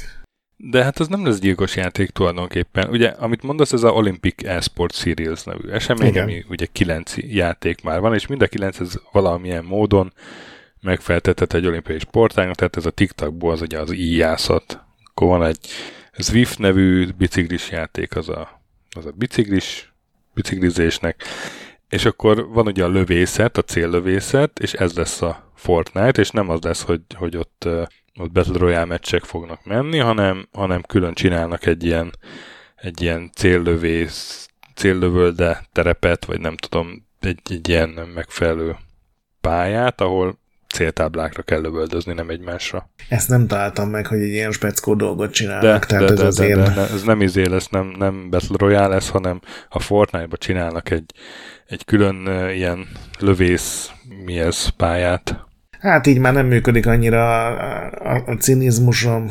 Hát így nem működik a cinizmusod, mert ez, ez nem lesz erőszakos, így van. A Nemzetközi Olimpiai Bizottságtól azért nem kérek elnézést, nekik van más sarok is. hogy, hogy ehhez miért kell egy Fortnite, azt mondjuk nem tudom. Bármelyik remek mobiltelefonos céllövöldét is választhatták volna. Igen, tehát hogy, hogy ennek mi nem tényleg képzeld el, hogy a, a kvékbe csinálnak egy pályát, ahol csak egy céltáblára lehet lövöldözni, mondjuk. Volt egy ilyen játéktermi cucc, azt hiszem a Konaminak ez a nem is tudom, mi volt a címe, de az is ilyen kiképzés volt, és ilyen katonai kiképzést kellett csinálni. Nem sok értelme volt. Aztán Bungie versus hackerek, harmadik kör. Ugye már két ilyen perről beszámoltunk, az egyikben 4,4 millió dollárra ítéltek egy ilyen csalóprogram árust a másikban 13,5 millió dollárra szintén egy ilyen csalóprogram árus céget, igen, és most egy román ilyen csalóprogram árust Mihai Claudio Florentint kapta deresre a Bungie, hogy így fogalmazzak, hogy a Destiny 2-höz árult ez cheat programokat. Ez a jó ember minden egyes letöltésért 2000 dollárnyi kártérítést ítélt meg a, a washingtoni eljáró Washingtoni Bíróság, 5848 letöltés, ez azt jelenti, hogy 11 millió 696 ezer dollárt kell fizetni a jó embernek, plusz az ügyvédi költségek, ami összesen 12 millió 59 ezer. Ez rögtön kihasználta a lehetőséget, hogy kiszámoljam mennyi így a jogászi költség ebből. 364 ezer dollár, vagyis 126 millió forint ennek az egy pernek ami nem kevés. Tehát, és ez ugye a Bungie, tehát még csak nem is a Sony meg a Nintendo, tehát amikor arról beszélünk, hogy amikor uh, egy, egy kis csapatot kis csapatot megfenyegetnek, és inkább izé, fülét farkát behúzza, és nem, nem megy perre, akkor nyilván az ilyesmi is közre játszik. Igen, egyébként az a durva, hogy ha jól értelmezem, akkor ez a csalóprogram, ez a Veteran Cheats, ez, ez 2000 dollárba került, és ezért van minden egyes letöltésért 2000 dollár, mert uh-huh. hogy visszakérik, de azért 2000 dollárt fizetni egy csaló programért nekem ilyen overkill, tehát ilyen akkor inkább nem játszom vele soha többet, ha annyira béna vagyok. Itt, itt megint nem vagyunk valaminek a információnak a birtokába szerintem, hogy itt... Lehet. Ugye ezt, ezt ilyen twitchelők szoktak. Lehet, hogy nekik megér a fele tudja, És akkor de... nekik lehet, hogy megér, igen. Ugye volt, aki lebukott így igen, streamelés közben. Az igazi pancser barom. Igen, és hát még van egy zajló per, Levi Cheats nevű, szintén ilyen cheat programárusító ellen, ott, ott 6,7 millió dollárt követelnek, hát abból kiindulva, hogy ilyen három sikeres pere volt a bungie a Levicsit, sok jóra nem számíthat. Igen. Hát is gondolom, ezek nem feltétlenül arról szólnak, hogy a Bungie majd ebből épít új, nem tudom, irodát, bár egyébként ekkora összegekből már akár lehetne is, de hogy, hanem ez az én elrettentő erő, hogy a következő játékukra, amiről nem sokára beszélünk, hogy ott már például kevesebben próbálkozzanak. Aztán te kiemelted a Citizen Sleeper fejlesztők új játékát, ami, amiről én te sok konkrétumot nem találtam erről. Dehogy nem. Sárga-fekete színű a fő színvilága a játéknak. Igen. Jelenleg New Project néven fut, ez is szerintem egy nagyon fontos információ. Ezt csak azért raktam mert nekem tavaly az egyik kedvenc játékom volt, és én észre sem vettem, mert ez a bejelentés, ez gyakorlatilag egy tweetben született meg. Az eredeti csapat, tehát a programozóíró, designer, a grafikus, illetve a zeneszerző hárman megint összeálltak, és amikor ennek néztem utána, akkor vettem észre, hogy a Citizen Sleeperből egy ilyen kockás, papíros, asztal körül tüldögélő szerepjáték is készül, úgyhogy ez csak ilyen ingyen reklám a srácoknak, mert szerintem megérdemlik, és aki még nem próbálta ki, azt, azt szerintem nyugodtan tegyen próbát, az ki szereti az ilyen történet alapú sci játékokat, ez szerintem abban a legjobb ebben a kategóriában. És hát épül a Netflix videójáték csapata, ezt most így tegnap szkultad be a igen, arra szerintem már beszéltünk múlt hónapban, hogy Joseph Staten, aki ugye a Halo fejlesztésének egy, egy ideig a vezetője volt, aztán átment így a Business Microsofthoz, aztán visszajött a Halo Infinite befejezésére, hogy ő már a Netflixnél van, de most kiderült, hogy a... Ralph Grassetti.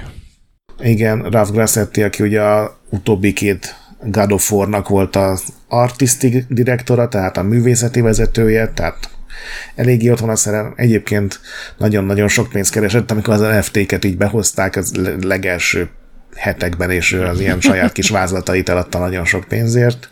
Illetve Jerry Edsall is már a Netflixnél van, aki a Gears of War 4-ben, 5-ben volt a kampánynak a vezetőfejlesztője. És egy... Chuck Olsoni. Igen, egyrészt nagyon jó neve van, másrészt pedig ő a, pedig a Blizzardnál volt nem is tudom, talán az Overwatch egynek egy vezetője egy ideig.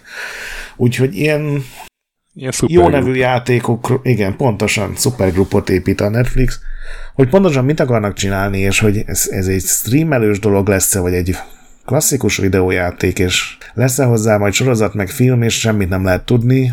Nekem igazából az a furcsa, hogy ezek ilyen, ha most építik a csapatot, és, és minden összejön nekik, úgy, mint ahogy a Kojima is ilyen rekordidő alatt csinált egy játékot, az is négy év lesz, vagy öt. Hogyha még most ott van, tudod, megvannak a direktorok, meg a, még, még mindenkinek valami C betűs posztja van, azért az még sok idő, tudod, irodát csinálni, meg a gépeket venni, meg fölvenni a HR-t, meg a PR-t, meg a mindent. Hát mindegy, majd öt év múlva leszámolunk róla, hogy állnak. Aztán ide raktam még én is egy hírt a végére, hogy bezár az ingame végleg, sajnos ez lehet, hogy sok embert nem érint, de mi ugye sok szép estét eltöltöttünk ott, ez az ingame bár, ilyen gamer bár a Klauzál utcában. Ugye ott volt checkpoint felvétel is, a, a konkrétan a Golden X adást azt ott vettük Igen. fel, volt több uh, Patreon találkozó is, és hát kiírták Facebookra, hogy június 30-án nyitnak ki utoljára, úgyhogy júniusban még, még ezt uh, meg lehet látogatni. Nagyszerű évek voltak, sok jó buli töltöttünk együtt. 7 év nagy idő, ugye 7 évig létezett ez az intézmény. Élet halad előre, nekünk is tovább kell lépnünk új kihívások felé, különösebben nem indokolják meg, hogy miért zárnak be, de hát ugye lehet sejteni, hogy az elmúlt években a vendéglátók élete nem lett könnyű, és semmiképpen nem lett kifizetődőbb, úgyhogy gondolom itt ilyen anyagi dolgok is lehetnek a háttérbe, de a jelek szerint a szépre akarnak emlékezni, és még egy utolsót inni június 30-án, úgyhogy én biztos mennék, ha Magyarországon lennék, és hát köszönjük nekik a sok jó dolgot. De hozzánk mindig ilyen nagyon pozitívan álltak, amikor ott rücsköltünk valamit. Mókás esték voltak azok. Na, céges hírek. Van 10 céges hír, mondjuk mindegyikre kapsz fél percet, és 5 perc ad rád el ezeket. Na hát ugye beszéltünk arról, hogy mindenki mennyire jól áll, és milyen tökéletes állapotban van a videójátékipar, hogy nagyon messzire nem menjek, a Unity például az első nyereséges negyedévét ünnepelte, róluk ugye külön nem beszéltünk. És akkor most jön az, hogy melyik stúdió szűnt meg, mit szántottak be, honnan rúgtak ki nagyon sok embert, mert hát azért a rekordokat úgy lehet elérni, hogyha még így kicsit gyaszatolod a fizetéseket, például azzal, hogy kirúg 130 embert. Ugye a Unity például 600 embert rugott ki arra a hírre, hogy végre nyereségesek, lehet erre mondani. A Sony is ugye ultra nyereséges negyedévet meg évet zárt, ők a Pixel Opus nevű stúdiót zárták be, ugye ők a Concrete Genie-nek voltak az alkotói. Állítólag volt egy játékötletük, ami vagy nem tűnt olyan jónak a sony vagy túl hosszú idő lett volna, vagy túl drága lett volna, és inkább bezárták őket. Aztán ugyanezt történt a az nem sony tulajdon volt, de Sony lett volna kiadója az új játékoknak, ez a Deviation Games, onnan 90 embert rúgtak ki, mivel a stúdió 90 néhány emberből állt. Hát ez nyilvánvalóan a stúdió végét is jelenti. Aztán ugye beszéltünk 3-4-5 részre ezelőtt, amikor bejelentették, hogy kb. 37 Witcher játék készül párhuzamosan.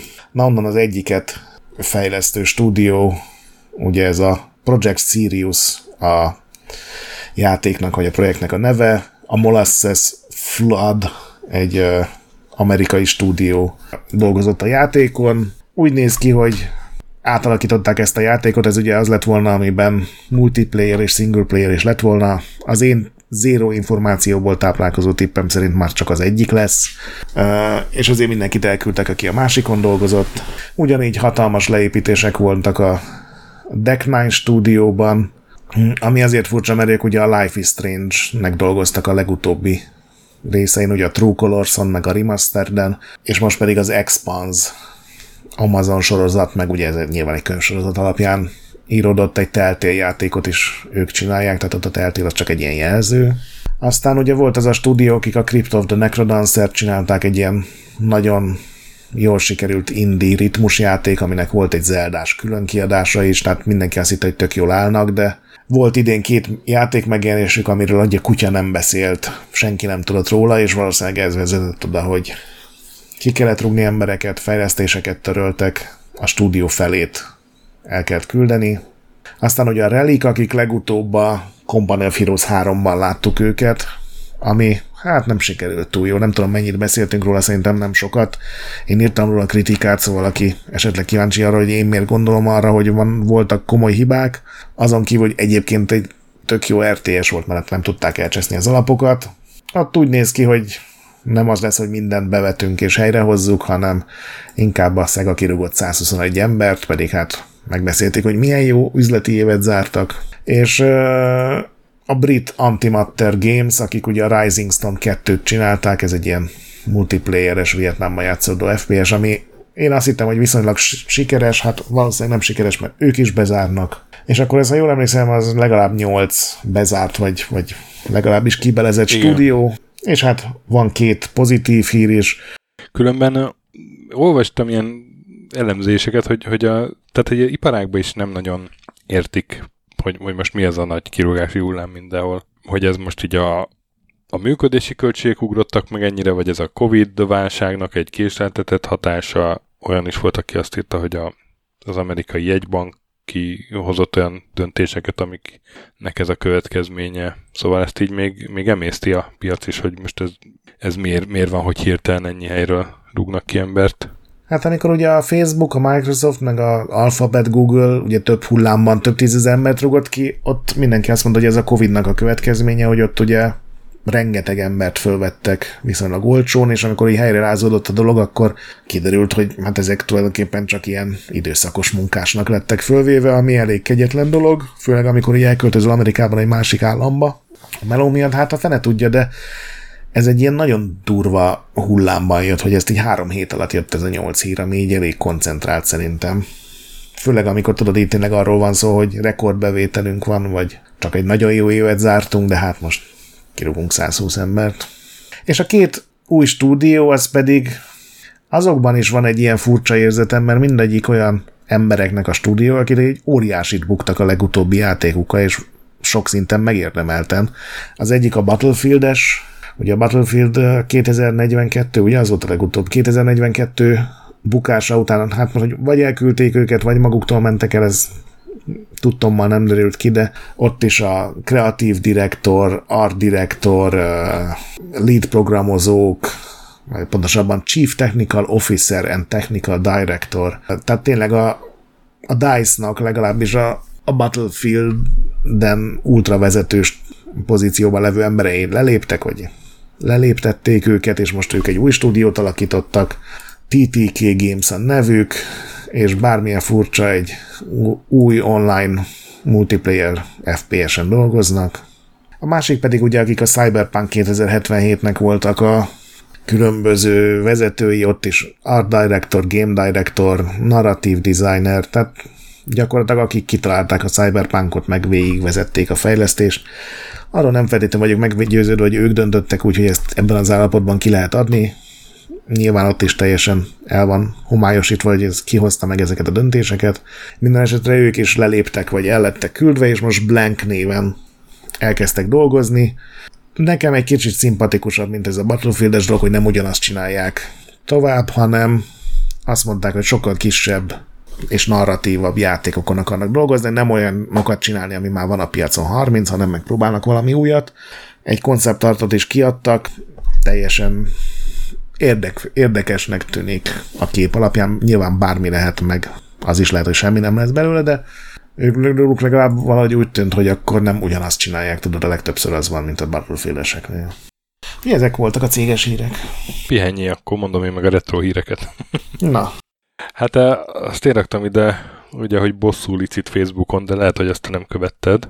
Nem, de kicsit hogy... sokáig tartott, amíg ezt összeraktam, ezt, hogy ez ja. pontosan a bosszú az a játéknak a címe, és mert a bosszú licit az valahogy én teljesen másokat kapcsoltam oda. Igen, mint a bosszú pornó. Ez, ez, ez konkrétan nem jutott eszembe, de igen.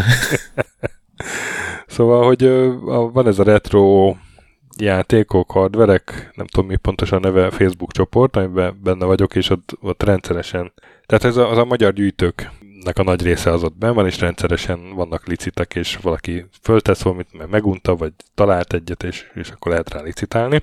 És az egyik user felrakott egy gyári bosszút, ugye bosszú az Rátka Istvánnak a régi C64-es kalandjátéka, aki csinálta az időrégészt, meg az új nyugatokat, volt checkpoint vendég is valamelyik évadban. A 80-as években készült ez a játék, a Novotrade-del nem sikerült együttműködni, és ezért magánúton forgalmazta kazettán floppy lemezen, és néhány száz darabot adott el belőle. Úgyhogy ez ma már igazi ritkaság. Ez tökéletes állapotban átvészelte az elmúlt 35 évet ez a példány, betöltötte a C64 a játékot, úgyhogy elindult, minden rendben van vele. Egy ilyen uh-huh. jó gyűjtői darab. 8000 forint volt az induló ár, 8000 forint, és 500 forintos licit lépcső, tehát 500 forinttal lehetett rá uh-huh. ígérni. Egy hétig ment azt hiszem a licit, és szerinted mi volt a vége?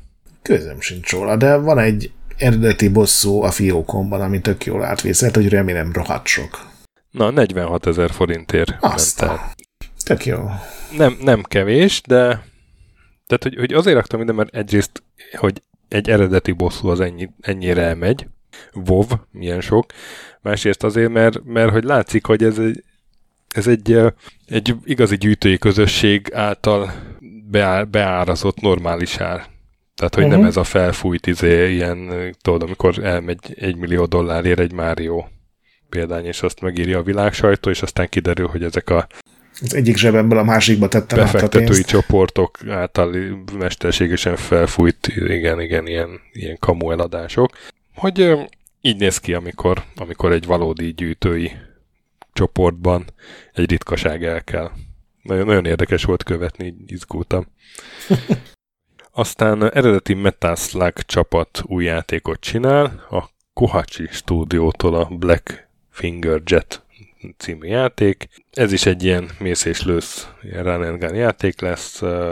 Sok minden nem tudni róla, van már oldala a Steam-en, de meg egy-két konceptart igen, de az a durva, hogy tényleg elő össze, összerakták azt a régi csapatot, Azt a régi ugye... csapatot, igen, amilyen 30 éve dolgozott együtt kb.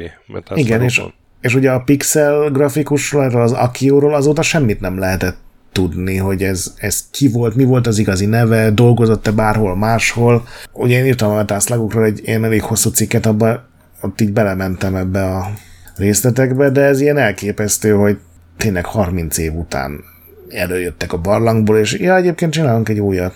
Nyilván nem metászlag néven, de erre nagyon kíváncsi leszek. Viszont ha már metászlag, akkor ide kötöm a, az én metászlagos híremet. Aqua Ippan címen készül egy metászlag tisztelgés. A Division és egy kanji, nem tudom ez minek a kanjia, nevű csapat csinálja, és hát egy, ez is egy ilyen egy vagy két játékos által játszható metászlag-szerűség lesz, de hát olyan szinten másolja a metászlagot, ami már, már szinte lopás, nem is tisztelgés, de hát rohadt jól néz ki ennek megfelelően. Ja, esküszöm, azok a katonák sprite-ok, azok az Ugye? A metászlagból vannak. Hát, ez már jó srácok, jó, hogy tisztelektek, de egy kicsit túlságos. de simán elmenne egy metászlag játéknak. Uh. De nem az. Aqua Ippan a neve, és nézzétek meg a Steam-en a meg, meg van egy ingyenes elem, demója is amúgy le lehet tölteni. Aztán a Metal Gear Solid Master Collection van. Ugye igen, ez volt az már egy... át, áttérünk a sony -s. dolog, igen, ami a sony a bemutatójában volt, és hát az ugye a Metal Gear Solid 1, 2, 3 az benne lesz ebben a csomagban, de most már azt is lehet tudni, hogy a Metal Gear 1 és 2 is benne lesz, ami, ami ugye még nem 3D-s részek voltak, hanem 87-ben meg 90-ben jelentek meg. MSX-re, és ezek ilyen felülnézetes cuccok voltak, de hát ott is meg kellett lopakodni, meg, meg fontos volt ott is a Snake-nek a sztoria, de ez egy ilyen bónusz lesz, amúgy a Metal Gear Solid 1-2-3 lesz az, ami, ami ebben benne lesz, és akkor lehet ezekkel játszani Playstation 5-ön, meg új Xboxon, meg mindenem. Switch-en Igen, a, a nagy újítás az vagy a nagy extra az inkább a Metal Gear Solid 1, mert volt ugye az elő, vagy az Xbox 360-as PS3-as konzolgeneráción is egy ilyen HD kiadás, de abban ugye csak a, a régi MSX-es játékot rakták be, mert gondolom volt egy emulátoruk, meg a PlayStation 2-es játékokat. Itt meg az egyes is lesz. De hát akkor nem tudsz játszani azokkal se a PlayStation 5-ön mondjuk a PlayStation 5 nem, Xboxon tudsz velük játszani, mert szerintem kompatibilisek, de itt, itt, itt az lesz egy nagy szám, hogy az egyet is megcsinálják valahogy, és elvileg ez nem is csak annyi lesz, hogy egy emulátorról berakják, ha, bár nincsenek információk meg képek, hanem hogy egy kicsit hozzá is nyúlnak talán. Igen, igen. Már meglátjuk, hogy ez pontosan mit jelent. Igen, ugye a hármasból meg lesz egy remake a Snake Eaterről. Majd Igen, de az egy külön fogod remake. mondani, úgyis, ja. Aztán Ellen in the Dark demo is van, kijött. A THQ Nordic is tartott egy ilyen uh, bemutatót, kifejezetten az Alone in the Dark-nak a visszatérése alkalmából. Hát ugye volt 2015-ben egy Alone in the Dark, ami a, a, az Atari, csak hát ugye annak már nincs semmi köze a régi Atarihoz adott ki, és hát az borzalmas volt. Aztán a THQ Nordic megszerezte a jogokat, és aztán tavaly bejelentették, hogy készül egy Alone in the Dark, a 1992-es első rész szellemiségét követve, hát úgy sok hitele nem volt ennek a hírnek nálunk, úgy emlékszem. Nem, nem nagyon adtunk ennek esélyt, de hát most kijött a demo, kijöttek részletek, és engem kíváncsi tett, azt kell mondjam. Mert, mert szerintem jó, jó az irány, jól, jól néz ki. Tényleg az első résznek ez a Derszétó, vagy Derkétó, nem tudom, hogy kell. Derszétó. Derszétó udvarház, vagy a 20-as években ugyanaz a két főhős, ugye a Edward Carnby magánnyomozó, meg a Emily Hartwood, aki a, a kúria tulajdonosának az unokahuga. E, ugye ők voltak a két, két ilyen választható poligon figura az e, első részben, csak most már sokkal több poligonból állnak, és e, ismert sorozatszínészek játszák őket, majd hogy ők a szinkrohangok meg úgy is néznek ki. Az egyik a David Harbour, a ugye Stranger Things-ben, másik meg a, a Jodie Comer, aki a, hát talán a megszállottak viadalából lehet ismerős, ott volt a gyilkos csaj. Kipróbáltad hát a demót? Mindenféle platformra, nem próbáltam ki, csak megnéztem YouTube-on, de, de tök jól néz ki, októberben jelenik meg, én ki fogom próbálni. Én kíváncsi tett nagyon. És a, hát megjelenik a, a bejelentő, vagy a bejelentő eseményen megjelent felvételről Frederik Reinál is, ugye az eredetinek a uh-huh. fejlesztője, és ilyen cuki akcentussal apró volt ezt az egészet. Én végigjátszottam a demót, 10 Na. perc csak, tehát ilyen, ahhoz képest, hogy 20 giga, ilyen meglepően rövid, de, de igényesnek tűnt. A, egy ilyen kislányt alakítasz benne, aki ebben a Dersetóban élt, és gyakorlatilag ők, ő, ő adja föl azt a levelet, ami után ugye megérkezik a, a játék két tényleges hőse. Ez már szerintem önmagában örvendetes, hogy csináltak egy olyan demót, ami ugye nem a teljes játék része, a Alone in the Dark 2-höz is volt az a Jack in the Box demo, ami egy ilyen tök külön rész volt, csak tulajdonképpen megmutat, hogy milyen lesz a játék. Volt benne egy nagyon durva ilyen, hogy hívják azt, amikor megijeszt a játék, amikor Jumpscare. Jumpscare, amikor tényleg így majdnem bevizeltem, mert így nem számítottam rá, mert addig inkább ez a hangulat volt sötét, meg ilyen teljesen bizarr dolgok történtek, tehát mint hogyha ilyen dimenzió kommenté volna át, hogy tudod, mész lefelé a lépcsőn, és akkor mire leérsz, ott egy ilyen dzsungel van, tehát ilyen tök furcsa dolgok történnek. Igényesnek tűnt. Nyilván az arcmimikánál már láttunk jobbat, az volt a legzavaróbb benne, de, de engem is kíváncsi tett, azt kell, hogy mondjam. Igényes reméknek tűnik, így ennyi igen, alapján. Igen, igen, igen. Abszolút pozitív irányba billentett engem is. Ezzel szemben a Prince of Persia Sense of Time remake, hát az késik. Ugye az egy, egy hajszányit késik. 2021-ben akarta még megjelentetni a Ubisoft, hát aztán ugye jött Covid, meg minden, de nem csak ez van mögötte a csúszás mögött, hanem hogy a, ezt egy aránylag tapasztalatlan csapatok, a Ubisoft Mumbai, meg a Ubisoft Pune kezdték el, aztán most már elvették tők és átadták a Ubisoft Montrealnak tavaly májusban. A Ubisoftnál volt egy ilyen kezdeményezés, hogy ugye nekik rengeteg stúdiójuk volt olyan helyeken, ahol ilyen viszonylag talán olcsóbban dolgoznak az emberek. Ugye ez két indiai stúdió volt. Ilyen támogató stúdiók voltak ezek. Igen, tehát textúrákat csináltak, meg teszteltek, meg mindenféle ilyen feladatok, és egy idő után adtak nekik, hogy akkor oké, okay, jól dolgoztok, csináljatok valami teljesebb projektet, és ugye a szingapúri stúdió így kapta ezt a szerencsétlen Skull and bones ami még most is zajlik, és az indiai két stúdió pedig ugye megkapta a viszonylag, azt mondom, hogy biztonságosnak tűnő dolgot, hogy remékeljenek egy Sense of Time-ot, ami egy ikonikus játék, most már vannak sokkal fejlettebb motorok, nem tűnt olyan extrém. Hogyha azt nézzük, hogy, hogy milyen végletek vannak a játékfejlesztésben, azért ez egy tényleg egy viszonylag kisebb projekt, de úgy tűnik, hogy nem birkóztak meg vele, úgyhogy most a Ubisoft Montrealnál van már talán másfél éve, ez a projekt, és még mindig a, ebben a conception. Már az, ötlet, már az ötletelésnél tartanak. Igen. Másfél év után már elkezdtek rajta töprengeni, hogy mit is lehetne kezdeni ezzel, úgyhogy Szuper. Majd meglátjuk. Ez is olyan, hogy ilyen 2025-ben kiadják, és nem vagyok benne biztos, hogy hát mindegy, nem akarok így ítélkezni, de nagyon sokat kéne ahhoz csinálni, hogy tényleg úgy elismerően csettincsek, mint az Alan Darknál, ami inkább azért lett meg, mert az első óta volt nyolc nagyon szar rész most kicsit eltúlozva a dolgokat. Hát fel tudja, mit hoznak ki ebből a játékból. Remélem nem csinálnak belőle egy open world cuccot, ahol tornyokat kell megmászni. Hát, nagyon remélem én is. Aztán hoztam a Indie Retro Game Newsról egy C64-es játékot, pusztán a címe miatt, azt kell mondjam, a Windigo Productions fejleszti, ami egy darab német srác, ha jól, jól láttam. Deathblood Dungeon of Doom a címe. Mutass egy jobb című játékot ennél. Igen, egyébként az a borító artwork is elég kemény. Az is rohadt jó. És hát amúgy meg egy ilyen mászkálós játék, egy, egy be vagy zárva egy dungeonbe, viszont folyamatosan emelkedik a víz, egy többszintes dungeon, és akkor menni kell fölfelé, vannak csapdák, azokat ki kell kerülni, meg csap, kapcsolók, meg mindenféle ilyen trükkös pályaelem, és így előre kell haladni, miközben ugye a víz nehezíti a dolgodat. Különben Igen, nekem az játék. jutott eszembe róla, tudod, hogy mindegy, az ugban nem taxizni kéne, hanem az emelkedő víz közben így ilyen klasszik mászka. Látom, vannak ez... zombik, vannak gyémántok. Igen, igen, igen, és hát folyamatosan nő a víz. Ilyen igényes tusznak tűnik egyébként, de csak is a címe meg a, meg a borítója miatt raktam. Deathblood Dungeon of Doom. És a végére egy érdekes hír, megjelent a Goblins 5. Csak így fű alatt, semmi felhajtás.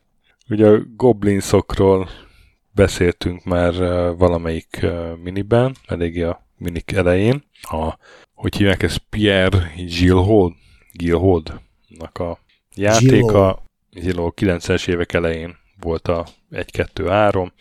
Hát ezek ilyen kalandjátéknak álcázott, de inkább logikai játékok, mert ki kell Antilogikai játékok. Vagy illogikai játék. Jó, jó. Szerintem igen, igen, értem, mit mondasz, de, de azért igen, ez volt az a játék, ami, ami nekem tetszett, kipróbálás után is újra is, és neked meg nem annyira. Ez a vizuális humorra ment rá, nem pedig feltétlenül arra, hogy épkézláb sztorit meséljen el, vagy ilyen ténylegesen valódi gondolkodást hát igénylő. 90-es évek elején járunk, akkor, akkor azt kell mondjam, hogy, hogy azért el lehet neki nézni sok mindent. Oké, okay, persze. Csak mondom, hogy ez nem feltétlenül ilyen LucasArts Sierra jellegű kalandjáték, hanem ez tényleg ez az ilyen nagyon fasz animációk, tudod, mint amikor a, volt a Lemmings, és úgy kezdődött, hogy csinált valaki egy pixel animációt egy ilyen összelapított pici lényről, és ezt is el tudom képzelni, hogy volt egy ilyen pixel animáció sorozata, és aztán abból csináltak egy ilyen fura játékot. Szóval ezt így, egy fű alatt kiadták, és, és, és úgy, hogy még Steam-en sincsen, hanem a, ha jól láttam, ennek a Zsiódnak a oldaláról lehet letölteni. Hát itch.io-n van fent. Itch.io, igen, 11 dollár kell fizetni érte, vagy annál többet is lehet fizetni, tehát legalább 11 dollár, ami hát nem egy drága cucc, ki tudja, lehet, hogy lesz majd olcsó is. Én még meglepődtem, hogy, hogy a, mondjuk egy Google nincsen fenn. A, hát az Itch az, az ilyen szempontból jóval szint, tehát ez, a, ez az Itch az ilyen ez az amatőr kísérleti játékoknak az otthona. Nyilván a néhány nagy siker az aztán átkerül Steamre, tehát ha jól emlékszem, a Celeste is talán itt indult meg. Még pár másik ilyen közepes. Nem, csak hogy film, film van a Goblins 1-2-3 a Gogon, tehát hogy azt a vásárlótábort lehet, hogy érdekelni. A Goblins 4 viszont nincs fönn, mert volt 2009-ben egy Goblins 4, az 3D-s volt, és szerintem nem állt jól a 3D ennek. Most ebben visszatért egy, egy ilyen sokkal jobb art stylehoz, uh-huh. de sokkal jobb ilyen művészeti stílushoz szerintem. Azon túl, hogy, hogy, hogy valamennyire azért Goblins. jelenkori, igen, de, de így az első részre hajaz teljesen, miközben hát azért nyilván nem olyan pixeles, hogy ilyen, inkább olyan, mint egy ilyen mesekönyv illusztráció az egész. Szerintem jól néz ki, és, és még az is lehet, hogy én ezt ki fogom próbálni előbb-utóbb. Aztán filmes, filmes sorozatos hírek, hát itt most ugye nincsen sok. Szárasság van. Lehet, hogy a, a sztrájkja miatt. Lehet amúgy, lehet, hogy az is azzal vannak elfoglalva, de azt uh, mindesetre tudjuk, vagy mindesetre az májusban derült ki, hogy a Minecraft filmben nem csak Jason Momoa lesz, hanem Matt Berry is. Kicsit bizonytalanok voltunk, hogy ez animációs film lesz-e az előző hónapban, de igen, ez egy animációs film lesz tehát valakit meg fog szólaltatni a Matt Berry. Matt Berry, azt nem tudom, mennyire van meg nektek, az IT Crowdban ő volt a főnök. Nem az a főnök, aki kiugrott az ablakon, hanem aki utána jött. A, a lapaj. A lapaj, illetve a, a What We Do in the Shadows, mi a magyar címe? A hétköznapi vámpírok. Ott is az egyik uh, vámpírt ő játsza. Uh, szerintem egy nagyon vicces figura különben. Uh-huh azt a fajta prostó humortolja, amit, amit, amit én elviselek, és hát ő lesz az egyik szereplő. Érdekes, érdekes. A, a rendező meg ugye a Napoleon Dynamite Ezt nem is rendezője a Jared Hess. a sztoriról meg annyit lehet tudni, hogy a, a Minecraftnek az egyik ilyen főgonosz az Ender Dragon lesz az, aki ott gonoszkodni fog. Sajnálom, hogy nem csinálnak bele egy ilyen önmagát kitekerő és kifigurázó sztorit, mint ami ennek ez a Barbie film tűnik, hogy... Ja, Hát még, még várt ki a végét, várt ki Jó, csak végét. ez az, mondtad ezt az Ender dragon aztán abból úgy tűnik, hogy egy Minecraft film lesz belőle. I- illetve az nekem új info volt, hogy a forgatókönyvírásban Notch is részt vesz, ugye a Marcus Persson, aki a Minecraft-et csinálta annak idején még indie alkotóként. Ja, és aztán ugye már muszáj volt valami híreket berakni, úgyhogy beraktam ezt, a, ami hírnek nehezen nevezhető, de hogy jól megy a Mario filmnek. De hogy nagyon durván jól megy a Mario filmnek. És... Nagyon durván, igen. Ami most így hír volt mondjuk májusban, hogy Japánban 31 nap alatt, de bemutatta ugye után 31 nap alatt elérte a 10 milliárdos, 10 milliárd ilyenes bevételt. Ez kb. 71 millió dollárnak felel meg.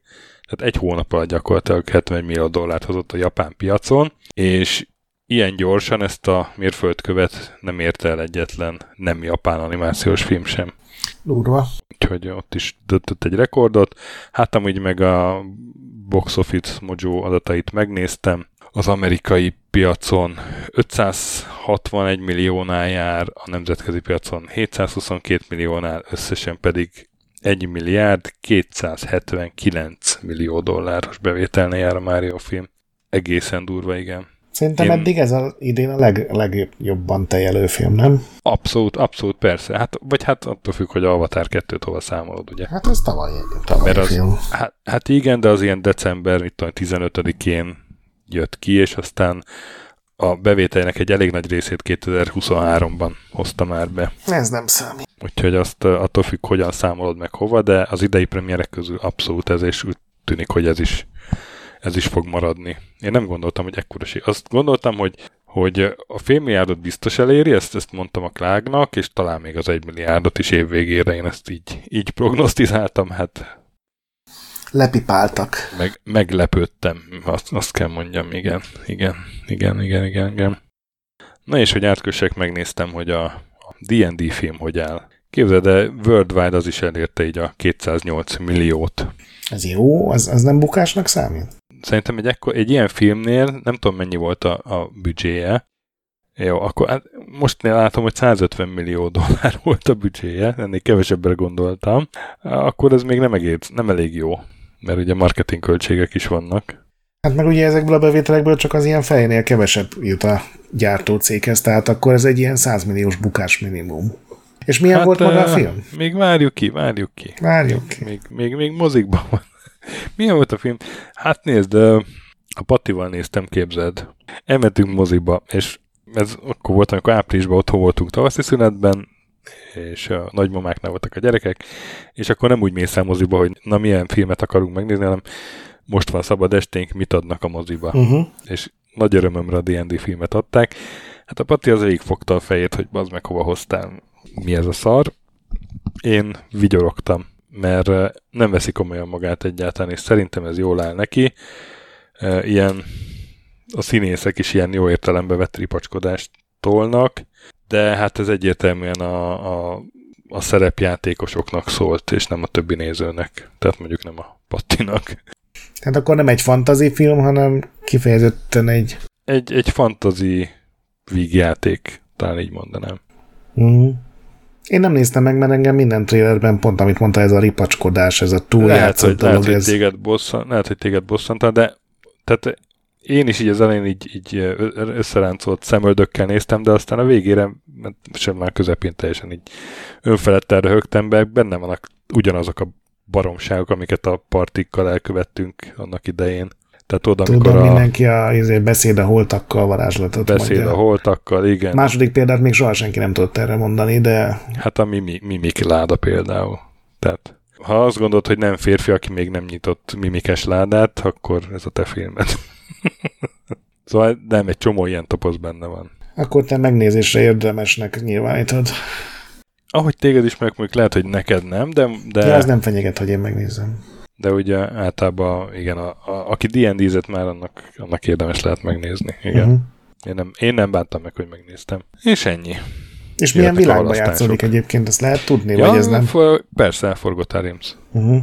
Elhangoznak benne ilyen vízmélye, meg ilyen, ilyen helyek. Uh-huh meg abszolút a, a hát a szörnyek is a Forgot Realms, vagy a Monster Compendiumból, ugye amik ott vannak, ilyen Displacer Beast van egy fő csatában például, uh-huh. meg hát a, a bagoly medve az Old Bear, ugye, és ott így, így nem bírják ezt hol egy mi, és most bagoly vagy medve, és ott beszélgetnek, és ilyen vicces. Azt hiszem a nem megjelent ötödik kiadás fordításában az Bagabú néven lett. Nem csodálom, hogy nem jelent meg. Jó, és akkor játékok a mindenféle felsorolásra, amit nem tudom, hogy bárkit érdekel, de azért következik. Például a halasztások, ugye a Skull and Bones után még volt most meglepően sok. A Homeworld 3-at például, ami ugye idén ősszel jelent volna, meg azt jövő februárra tolták, a Hollow Knight Silk Song, amit hát nem tudom, három éve minden egyes Nintendo, meg Sony, meg Igen. Microsoft shownál azt várják az emberek, hogy valaki végre kimondja, hogy és mostantól letölthető, azt most második fél évre halasztották, tehát nem lesz a Microsoft show ilyen.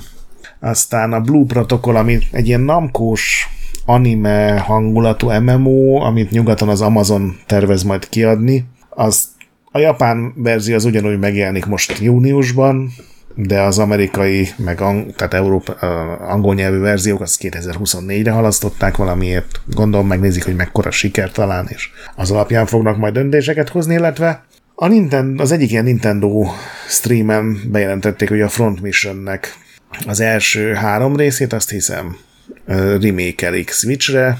Az első megjelent, Ja, és hogy mindegyiket egy külön stúdió csinálja egy kicsit más megközelítéssel. Az első megjelent, semmi extra nem volt benne, de tényleg a Front Mission 1-nek volt egy remake és a, mindenki akkor a második részt várta, és ott pedig bejelentették, hogy hát néhány olyan problémába futottak bele, amit így egyelőre nem tudtak megoldani, úgyhogy majd egyszer valószínűleg megjelenik a játék. Tehát ez az, amikor udvariasan leírták, hogy hát srácok, óriási gáz van, nem tudjuk mi lesz. Aztán az új játékok bejelentései, vagy hát esetleg már ismert játékokból egy nagyobb bemutató, talán a legnagyobbat a Mortal Kombat 1 zárta, nem tudom, láttad este, hogy az új Mortal Kombatnak az lesz a címe, hogy Mortal Kombat van. Igen. Verekedős játék lesz, szép CG trailer csináltak hozzá, lehet tudni már egy csomó karakterről, aki benne lesz, de így a játékmenet részleteiről még semmi nem derült ki. Szeptemberig van idejük, akkorra van beütemezve. Igazából szerintem ez nem is fog késni, mert ez már gyakorlatilag az utolsó simításokat csinálhatják így Ed Boon elmondása alapján. Aztán a Total War-ból lesz egy olyan epizód, ami nekem nem is jutott eszembe korábban, de teljesen logikus, egy fáraós óegyiptomi birodalmas felvonás, nyilván Total War Fáraó néven, Nekem nagyon szimpatikusnak tűnt, én szeretem ezt a korszakot, csomó könyvet olvastam, meg dokumentumfilmeket olvastam, vagy néztem. Az alapján, amit a játékból mutattak, itt tökéletesen hozzá a hangulatot, úgyhogy ezzel szerintem nem lesz gond. Aztán volt egy Warhammer ilyen ünnepély, bemutató, fesztivál, streamelünk minden készülő játékból. Itt két újdonságot mutattak be, az egyik egy Warhammer Fantazis vagy hát most már Age of Sigmarnak hívják, ugye egy valós idejű stratégia, úgyhogy ez már csak ezért is szimpatikus, mert ide tartozik. A másik pedig nem tudom, láttad este ki a Warhammer 40 ezres Speed Freaks, egy Warhammer 40 ezres Mario Kartot sikerült Jézus Isten. csinálniuk. Ugyanúgy mész az ork kocsival, a Tiranida autó ellen, meg a, az űrgárdista autó, meg a minden fajnak megvannak a saját kis járgányai, és vannak fegyverek is, meg minden, és ez is olyan, hogy tudod, egy másodpercre nem veszi magát komolyan. Azt nem hiszem, hogy nagyon jó lesz, de ilyen vidám őrületnek tűnt, ami pont tökéletes arra, hogy streamerek egy két hétre így fölkapják. És akár még a retro rovadba is mehetett volna, a Shadowman Dark Legacy címmel bejelentettek egy új Shadowman-t. A Dark az nyilván nem csak ilyen parasztosan kával van írva, hanem QUE, elegánsan. Ezen kívül nem sokat tudni róla, de ez már önmagában fura, hogy föltámasztották ezt a szériát. És ugye volt nekünk múlt héten egy Sony sajtótájékoztató, ugye ez úgy volt beharangozva, hogy ez a nagy 2023-as bemutatójuk. Ehhez képest a, a first party játékokkal nagyon keveset foglalkoztak, inkább multiplatform játékokat mutogattak be. A legtöbbből abszolút exkluzív módon itt lehetett először látni képkockákat, tehát szerintem érdemes volt megnézni, csak ez nem feltétlenül az bizonyította, tudod, hogy a Sony mennyire durva ilyen saját stúdiórendszerrel rendelkezik, hanem inkább azt bizonyította, hogy nagyon jóban van nyilván minden másik kiadóval, illetve hogy komolyan gondolták, tudod, beszámoltunk róla, hogy következő három évben tíz ilyen szolgáltatás alapú játékot akarnak csinálni, hogy hát ha beüt az egyik. Mm-hmm. Na hát ebből most bőven kaptunk, Például az első játék az a Jade Raymond stúdiója által fejlesztett Fair Games, ami hát nem tudom, hogy illik-e egyetlen egy CG trailer alapján véleményt mondani egy játékról, de úgy tűnt, mint a legutóbbi Watch Dogs-nak a, az ilyen irritálóan, tudod, annyira fiatalosak vagyunk, ilyen karakterekkel volt ele, és egy ilyen, ha jól értelmeztem, akkor háromfős csapatok próbálnak betörni mindig valahova egy bankba, egy nagyon gazdag házba, de hogy ezek a csapatok, ezek egymás ellen vannak, tehát egymást furkálják. Nem feltétlenül csak olyan lövöldözős módon, hanem tudod, ilyen trükkösebben kicsit. Szerintem, szerintem tök jó játék lesz, hiszen dollárjár van a címében. Igen, az az, az, az ami engem is meggyőzött, és, és azt hiányzik talán a Foam Stars-ból. ami pedig a Square Enix-nek a, a Splatoon másolata, amikor nem festéket spiccelnek, Igen. hanem színes pesgőhabot és különben ugyanúgy tönt, és ott a karakter design is ugyanez a annyira fiatalosak vagyunk, és, és, és hú TikTok generáció, és hát a Foamstarsnak nem jósolok óriási sikert, és akkor nagyon nem, finoman fogalmaztam. Aztán bemutattak egy Concord című sci-fi FPS-t, amit szintén arra tervez a Sony, hogy majd évekig megy, és majd, majd Destiny méretű siker lesz. Mivel a trailerből semmi nem derült ki, ezért ezt még szídni se tudom rendesen. Viszont bemutatták az új Bungie játékot, amit ugye mióta már négy éve csinálnak aktívan. Ez a Maraton címet kapta, ez ugye a bungie egy ilyen korai FPS-e volt, Macintosra jelent meg eredetileg. Amennyire a trailerből kitetszik, ahhoz a játékhoz a címén kívül nem sok minden köti. Én elképesztően stílusos, nekem nagyon bejött ez a design, nem tudom, neked tetszett ilyen nagyon markáns, nagyon egyedi, nagyon színes, de szerintem jó design kapott, ez pedig egy ilyen extraction alstílus lesz. Nyilván FPS, azon belül pedig ez az extraction tűnik a, az új sztárjátéknak, most még legalább három-négy ilyen nagyobb költségvetésű játék készül. Ez ugye a Tarkova ennek az első példája. Gyakorlatilag Igen. ilyen csapatok vagy magányosan be kell törni egy területre, és onnan nem az van, mint, hogy egyre kisebb a pálya, hanem meg kell szerezni cuccot, és azt ki kell vinni, azzal ki kell menekülni, és akkor ugye te döntöd el, hogy mennyi cuccal vagy elégedett, mi az, amivel már megéri elmenekülni. Igazából ezen túl, hogy jól néz ki, és hogy ez lesz a játék, a fő játékmódnak a célja, ezen kívül erősen derült ki semmi. Aztán bemutatták az új Assassin's Creed-et, ez ugye a Mirage lesz, a középkori Bagdadban játszódik.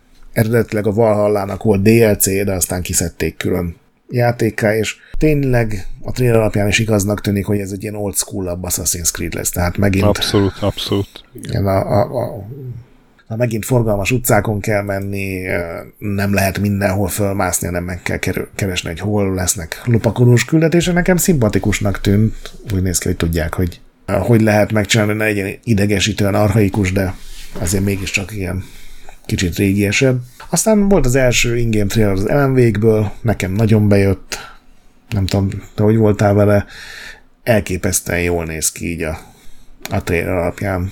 Ilyen nagyon faszán berendezett igen, helyszínek, igen, és igen. most nem lmv lesz azt várom. A főszereplő, vagy legalábbis az a, részen, ahol, amit mutattak belőle, hanem az lmv továbbra is abban a bizarr ilyen narratív börtönben van, és akkor őt kell keresni. Ha, ha jól láttam, két külön karakterrel. Aztán ahol szerintem ilyen nagyon sokan felsziszentek, hogy ez mekkora királyság, ez a Talos Principle 2.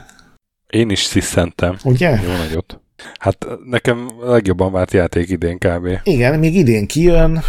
A trailer semmit nem mutatott belőle szerintem, hogy nem baj, Talos Principle 2. Ja, ez azt mondták, hogy sokkal nagyobb lesz, mint az előző játék, ami azért az sem volt egy ilyen pici három óra alatt végigrohanok benne. Élmény, úgyhogy ezt, ezt tényleg jó lett nekem, amin felszisztentem, az a Dragon's Dogma 2 volt, ami így ugyanígy. Ott mondjuk nem mondtak évet. Nagyon jól néz ki, egyből előtték a legnagyobb poénokat, ugye az a Dragon's Dogma az egy ilyen fantazi, de ez a középkori low magic fantazi. Vannak varázslatok, meg vannak szörnyek, de azért inkább ez a sárban döcögős, lassú, néha éjszaka horrorba hajló fantazi, és ez a trailer ez megint visszahozta ezt, megmutatták a különböző új szörnyeket, új varázslatokat, én abszolút ott vagyok első nap. És a Metal Gear Solid 3, nem Metal Gear Solid Delta volt, ugye? Snake Eater. Delta. Delta. Ami ugye a harmadik Metal Gear Solid a dzsungelben mászkálós, a többi előtt játszódó évtizedekkel a többi előtt játszódó hidegháborús Metal Gear-nek a full remake Pont tegnap derült ki, hogy az eredeti hangfájlokat fogják használni, nem vesznek fel hozzá új szöveget, úgyhogy ez valószínűleg egy ilyen képkockáról képkockára feldolgozás lesz, mert máshogy ezt nem tudom elképzelni. Amit mutattak, az jól nézett ki, de gyakorlatilag egy karaktert mutattak, meg egy erdőt. Tehát senki nem tudja, hogy hogy áll a fejlesztés, hogy esetleg milyen játékmenetbeli modernizáláson fog átmenni, hát majd meglátjuk. És aztán a hónap tényleges megjelenései, hát ugye az Elda volt messze a legnagyobb, de arról beszéltünk. Aztán a Redfall és a Gollam megjelentek a hónap legelején meg a legvégén, mindegyik nagyon rossz kritikákat kapott, és eh, én mind a kettőben játszottam, a Gollamot még tesztelem is. Jézusom sajnos nem túlzóak a kritikák. Pontosabban az a része, ami mindig tud egy ilyen technikai dolgokat, meg rosszul fut, meg nem néz ki jól, az, az mindig az, de nem ez a baj, hanem mindkét játék szerintem pocsékul van kitalálva. A Redfall az ugye egy ilyen zombis, zombikkal ellerohant város közepén játszódik, és akkor bevezitek magatokat a tűzoltóságra, és akkor azt ilyen bázisként használva kell küldetéseket csinálni, de olyan lapos, olyan fantáziátlan, olyan rosszul működik minden, a küldetések, a harc. A Gollam pedig gyakorlatilag ugyanez, csak a középföldén. Egyrészt a sztori is szerintem nagyon nem Tolkienes, másrészt meg ugye Gollamot nevezték ki főszereplőnek, és Gollam nem tud olyan sok mindent csinálni videójátékos igéket nézve, tehát tudsz a falon mászni, meg tudsz lopakodni, mindkettő szarú működik, tehát nem tudom, nagyon rossz. Tényleg nagyon-nagyon gyenge. Olyan, mint egy ilyen félkész játék, amikor már geometria készen van, tudod, még minden placeholder, még minden ideglenes, még jó, most itt van benne nagyon rossz ugrálós rész, de majd berakunk egy új pályaelemet, ami majd jó lesz. De nem, nem raktak bele. És aztán indie megjelenések, ugye Planetoflonáról beszéltünk, megjelent a Warhammer 40k univerzumban a Bolt Gun, egy ilyen old school FPS. Ezt megvettem, de még nem próbáltam ki, úgyhogy nem tudok róla beszámolni. Megjelent a Humanity, ami egy ilyen nagyon furcsa Lemmings másolat, ahol egy ilyen kutyával tudsz kiadni mozgási parancsokat a ilyen tömegben közlekedő emberek számára. Egy ilyen nagyon bizarr humorú játék, és megjelent, hát most már másfél vagy két éve van Early Access-ben a Darkest Dungeon 2, most megjelent az 1.0-ás verzió. Még nem mertem kipróbálni, mert az sok idő lenne, és nagyon izgatott lennék, úgy érzem közben. Retro megjelenések között pedig a System sok reméket tudtam berakni, ami tegnap előtt jelent meg, azt hiszem. Ez is abban a fázisban van, hogy, hogy vacilálok, hogy megvegyem-e most, és aztán nem játszom vele, vagy várjam meg a konzolos kiadást. Nagyon furcsának tűnik. Amikor elkezdték fejleszteni, akkor volt egy olyan forgatókönyv, hogy a pályákat ilyen logikusabbra, életszerűbbre megcsinálják, tudod, mint hogyha ténylegesen egy igazi űrhajóba lennél. És erre olyan negatívan reagált a, a hardcore rajongók szerintem körülbelül 18 fős tömege, hogy visszakoztak, és a pályák megmaradtak ugyanazok, mint régen, ami mai grafikai bemutatásra már ilyen tulajdonképpen ilyen absztrakt világnak tűnik. Már semmi űrhajószerű, vagy élhető, vagy ember által tervezett nincs bennük, hanem tudod, csak ilyen old school térképek. Az, amit kell csinálni, a hekkelés, a harc, meg ilyesmi, ezzel nincsen baj, csak olyan furcsa nézni ezeket a jeleneteket, ahol ilyen tényleg ilyen, mint egy ilyen idegen környezetben. Hát jó, de ez, ez jól is elsülhet akár. Igen, csak persze nem azt mondom, hogy nem fog elsülni jól, de ez volt furcsa. Ezért nem mondtam azt, hogy azonnal megveszem, amikor megjelenik. Értem. Na jó. Kicsit meg én is várok vele. Akkor hónap izé? Hónap izé. Hát hónap Kickstarterét nehezen találtam. Inkább kicsit jobb hiány. Ez a Koa and the Five Pirates of Mara. Nem tudom, azt nézte, de egy ilyen teljesen. Sőt, ez a, a Mara, ez nekem meg is van. Ez, ja. ez egy másik játék, ja, és ez szerintem annak valami... Ah. Hát egy ilyen ö, szegény ember, nem tudom, Super Mario odyssey -e. Vagy hát olyasminek tűnik. nagyon vidám. Aha. Igen, igen, igen, igen. Cuki meg, meg jó kitaláltnak tűnik így a, a előzetes alapján, meg hát a 32 ezer dollárból összeszedtek, 270 ezre, tehát többszörösen túl támogatott, úgyhogy ebből gondolom azért lesz valami. Igen, most, hogy mondod, így pont a trailert nézem itt az oldalon, és néhány jelenet tényleg full Mario Odyssey, ugye? csak ugye, ugye hiányzik ez a sapkás. Igen. Extra belőle cserébe van egy ilyen viszonylag nyílt virág. De mivel a Nintendo nem akar nekem Mario Odyssey 2 csinálni, lehet, hogy akkor ezzel fog vigasztalódni. És kapják, de. Így van. Micsoda bosszú lesz. Na, és holnap a random retro ajánlata és triviája. Kezdem a triviával, mert az most ilyen több kicsi. Az egyik az az Oblivion, amiről ugye már többször beszéltünk, hogy ilyen bugok lazán összefűzött Igen. gyűjteménye.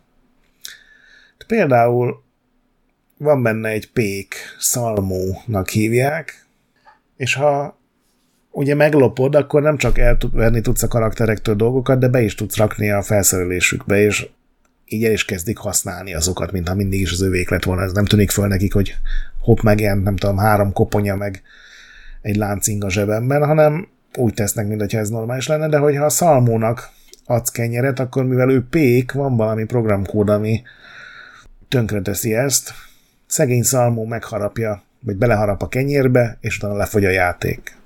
Mert oh. a, a pékek nem ehetnek pékárut valamiért. Aztán egy másik dolog, hogy az esetekre nem hat a gravitáció játékban, azt elfelejtették leprogramozni, és ezért, ha van két ecseted, abból építhetsz egy bármilyen magas lépcsőt, mert ugye fölugrasz a következőre, elveszed az alsót, magad elé rakod, tehát azok megállnak a levegőben, mint D&D-ben volt ez a varázstárgy, amit ugye nem lehet elmozdítani, bárhogy engeded el. És ez az egyik speedrun eszköz is, hogy a, be tudsz menni a fővárosban a, a templomba, ládákból kiszedsz két ecsetet, és azokból ilyen lépcsőt csinálva egyszerűen fölmész, és mivel nem gondoltak rá a fejlesztők, hogy valaki ugye föl tudna menni a templomnak a tetejére, oda nem raktak, tehát nincsen a teteje lezárva, nincsen textúra, nincsen poligon, tehát simán be tudsz ugrani a templomba fentről, és ezzel aktiválni tudod a legutolsó jelentet, úgyhogy egy olyan végigjátszás, ami semmilyen hacket meg különleges dolgot nem használ, hanem két ecsetet, az három perc egy Oblivion végigjátszás. Illetve nem tudom melyik mini volt az, lehet, hogy még nem ment ki, úgyhogy ne spoilerezd el, ahol ilyen furcsa karakterekről volt szó, akik ugye játékokban megjelennek, néha rejtve, néha nem rejtve. És amikor én oda kerestem jelölteket, ugye ott valódi emberek voltak, azt hiszem, akkor találtam néhány ilyen nagyon furcsa opcionális, rejtett, titkos karaktert más játékokból, és gondoltam ezekből hármat, három nagyon furát elhozok. A, az egyik a Resident Evil 2, amiben, hogyha végigjátszod mindenféle feltételekkel, akkor ugye megnyílik egy harmadik, aztán egy negyedik titkos karakter, és hogyha vele is végigjátszod az egész játékot, akkor megnyílik az ötödik titkos karakter, ami egy darab tofu, Erről ma tudtam meg, amikor utána néztem, hogy szójabab sajtnak hívják magyarul a tofut, szerintem ezt még soha senki nem használta. Dehogy nem, én ezt tudtam. Igen? Ezt használtam ezt már többször is, ezt a szót. Jó, hát te, te kultúrált ember vagy, én meg csak ez, ez ennyi. Wikipédiáról tanulok. én kérek elnézést. És uh, igazából egy normál emberi karakterként viselkedik, csak a cutscene ugye egy ilyen hatalmas, másfél méter magas fehér tofu tömb van, ami az egész játékot ilyen LSD látomássá alakítja át. Aztán volt egy PC-s, még DOS-ra megjelent, borzalmasan rossz verekedős játék, a Xenophage Alien Bloodsport. Jézusom. a, amiben ilyen nagyon szörnyű idegenek verekszenek, és az egyetlen titkos karakter lehet benne megnyitni, az pedig Barney, az, ugye az a rózsaszín dinoszaurusz a rajzfilmből. Uh. Ezért nem fizettek licenszdíjat, úgyhogy nem tudom, hogy lette belőle bármi per, Barney-nak hívják a játékon belül a karaktert, és abszolút nem illik oda. Tehát ilyen, képzeld amikor egy alien széttép egy plüss figurát. Illetve... Úristen, de milyen ez a játék. Rákerestem. Borzalmasan rossz ugye a verekedős játékokban vannak a legjobb, meg legtöbb ilyen titkos karakter, és a Szegának volt egy Fighters Megamix nevű verekedős játéka, ami kicsit hasonlított a Super Smash Brothers megközelítéshez, hogy ilyen Sega karakterek mindenféle szériából, nem is csak verekedős játékokból voltak, és ott az egyik titkos karakter, az szintén egy Sega játékból van, mégpedig a Daytona Racingből, a 41-es sorszámú autót lehet megnyitni, ami ugye a hátsó kerekein áll, és a, a felső kerekeit használja ökölként, és ugyanúgy ugrik, meg megragad, vetődik és kombózik, mint a többi karakter. De még egyszer mondom, ez egy NASCAR autó a Daytonából. Úgyhogy nekem ezek voltak a random retro ajánlat pedig az Zelda ihletésére a Minish Cup nevű epizód, ami ugye Game Boy Colorra jelent meg, semmi köze nincsen a Zelda fő sztori vonalhoz, egyszerűen csak egy nagyon jó logikai feladatokkal teli milyen zeldás kalandjáték. Úgyhogy néha jósul el az, hogy a Nintendo másnak kiadja a hmm. legfontosabb franchise-et, ez ugyanis egy Capcom csinálta. Nálad a ajánlat és a trivia? Na, kezdem akkor az ajánlattal, nálam a Oddworld Munch Odyssey 2001-es játék, ami a oh. első Xbox-nak launch címe volt, ha jól emlékszem. Így van. De elsikkadt az ilyen uh, Dead or Alive 3, meg, meg uh, Gotham Racing, meg nem tudom, mik voltak az ilyen. Halo, Halo volt. A, Halo, jött a Halo. Halo. jött eszembe Halo. Árnyékában így, így kicsit elveszett, pedig szerintem egy nagyon jó játék. Uh, a korábbi Oddworld játékokat kivitte 3D-be, de azért megtartotta a, a jó dolgokat belőle, és behozta ezt az új fajt, ez a Vickers, aminek a képviselője a Munch. Hogy nyikorgott a széke. És hogy igen, tehát egy ilyen, egy ilyen halszerű lény, vagy tüdős hal, mert tud lélegezni fönn is, de mászkálni nem, és ezért egy ilyen, egy ilyen kis tolószékben nyekteti magát a szárazföldön. Arra a játékra nagyon ráférne egy ilyen remake. Egy, ugye, ugye, ugye nagyon ráférne szerintem a, remek talán, humora van, remek talán helyszínek. A legjobb, talán a legjobb uh, Oddworld játék. Uh, bár lehet, nem tudom, most így nincs a fejemben az összes többi, mert, mert azért voltak jó Oddworld játékok, de szerintem ezzel játszottam én a, a legtöbbet is, meg a legjobban is ezzel szórakoztam. Én pár éve álltam neki megint, de már nagyon ráférne egy felújítás, tehát az irányítás, meg úgy általában de az, ahogy a, a, a máncs az így tényleg így nyikorogva száguldak és székén, az, az mindig ilyen önmagában vicces hát látvány. Hát azok a izék, azok a milyen magas hangú kis szörmók lények. Igen, igen, amiket gyűjteni kell. Igen, hát az is milyen jó. Na Meg arra emlékszem, hogy amikor megjött az Xbox, és ott néztük a dolgokat, annak az intrója, pedig hát egy CG dolog, tehát az bármilyen hardware gyakorlatilag meg lehet csinálni, ott esett le mindenkinek az áll, hogy úristen ez az Xbox mennyire durva, pedig hát basszus csak egy renderelt intro volt. Igen, szóval azt, hát nem tudom, hogy akkor ajánljam-e, így több mint 20 év elteltével, de óvatosan ajánlom. De szerintem azért, hogy ha béna grafikán túlteszed magad, akkor lehet, hogy azért jól tudsz szórakozni. Vagy hát ma már béna.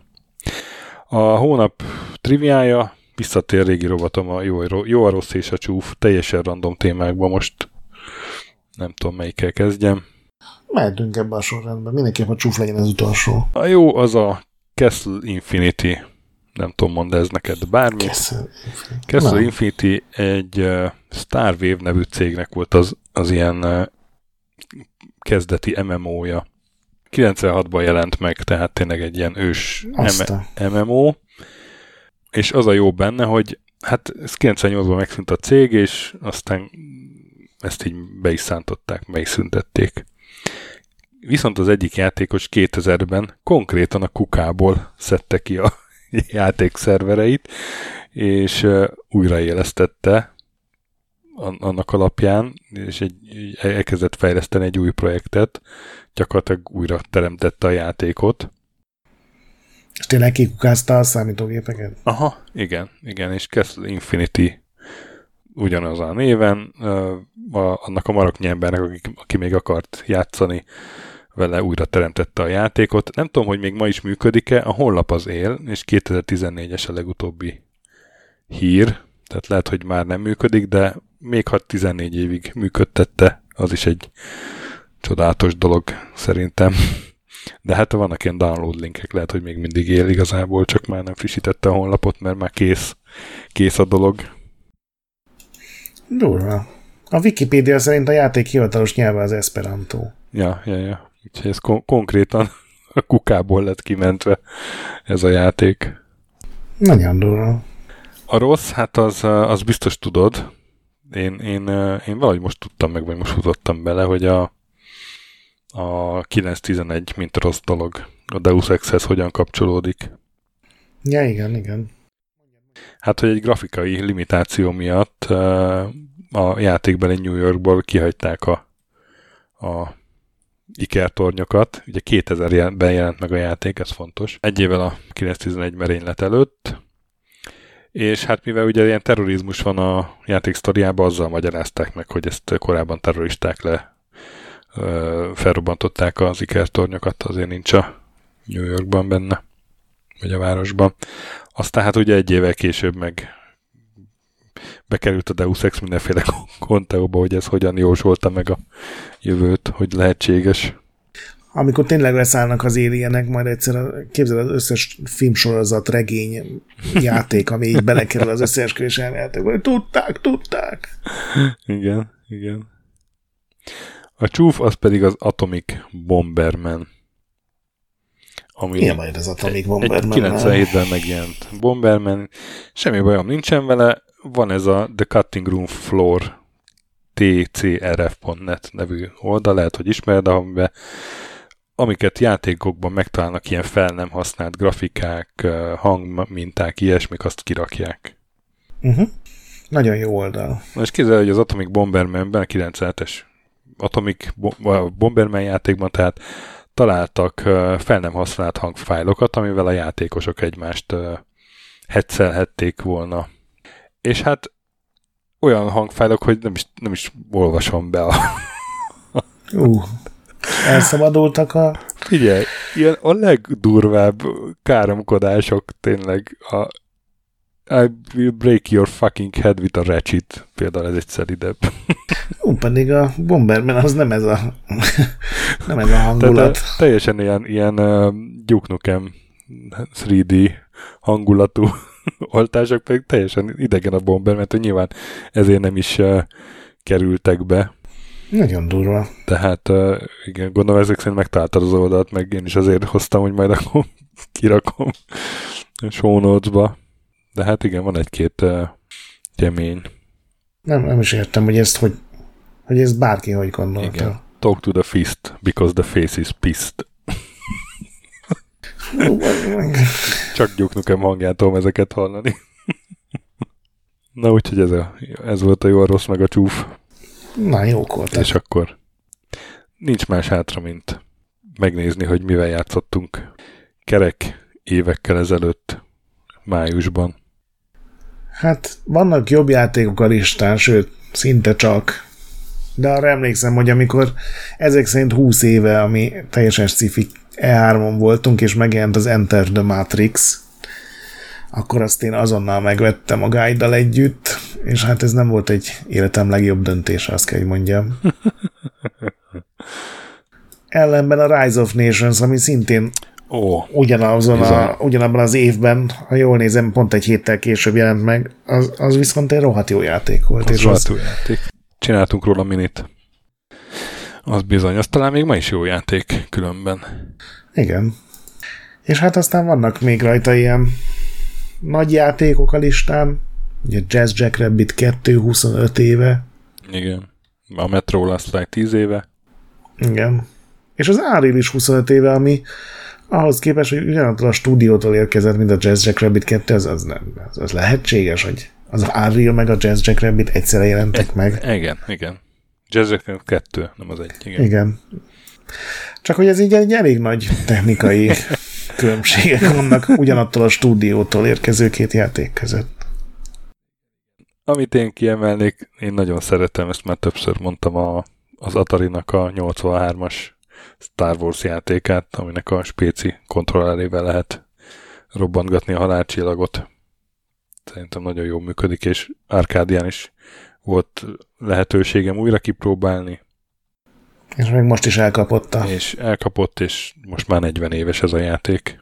Akkor még én is mondok egyet, még pedig az első WarioWare, ami még Gameboy-ra jelent meg, és a legőrültebb három másodperces mikrojátékokból száznál is többet tartalmazott, és mindegyik így, így felrögsz, hogy mi az úristen szedtek ezek a, az emberek, akik ezt kitalálták. Szóval ez szórakoztató dolog.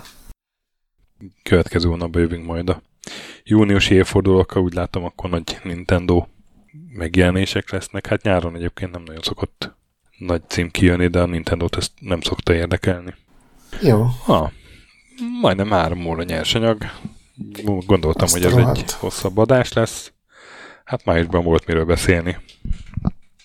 Igen, szerintem most csak a hónap témájával elment legalább három óra.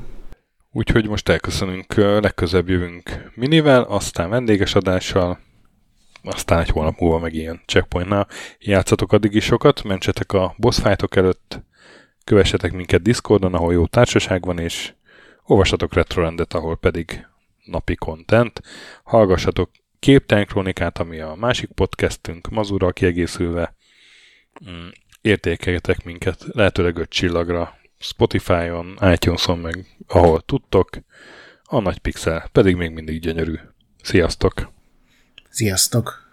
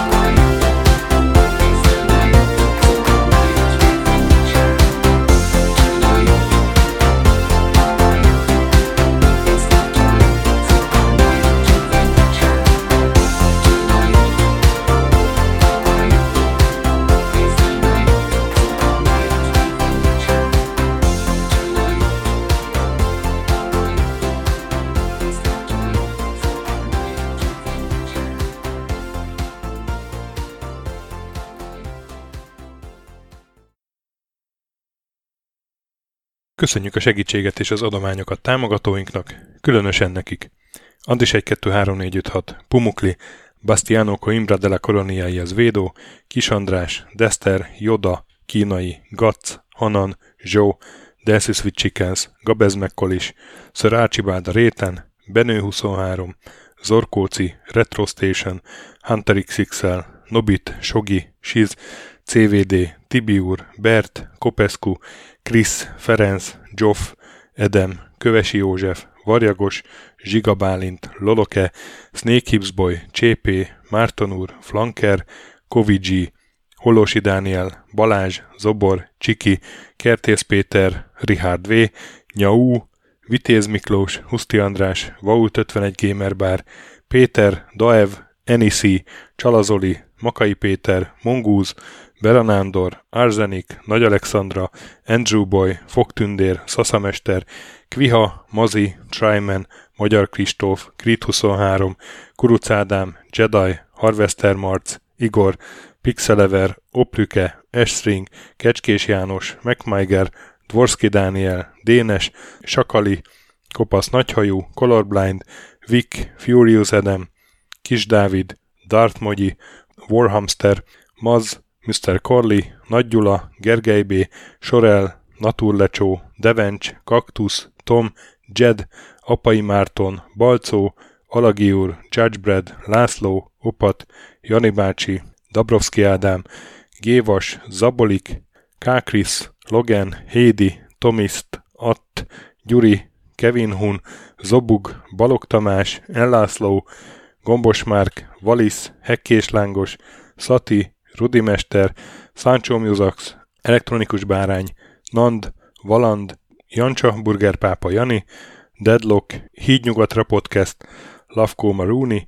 Makkos, Csé, Xlábú, Simon Zsolt, Lidérc, Milanovic, Ice Down, Typhoon, Zoltanga, Laci bácsi, Dolfi, Omega Red, B. Bandor, Polis, Vanderbos parancsnok, Lámaszeme, Lámaszeme sötétkék, Totó, Ilyen a moba, és ezt büszkén olvasom be.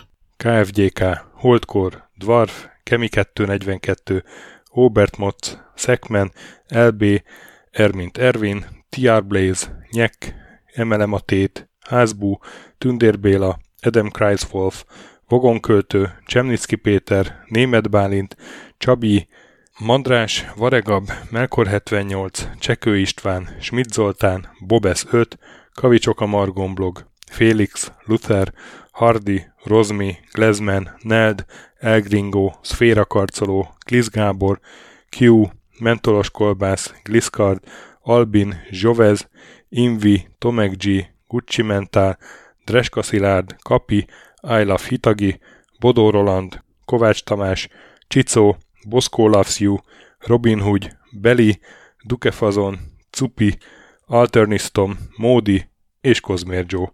Nagyon szépen köszönjük mindenkinek!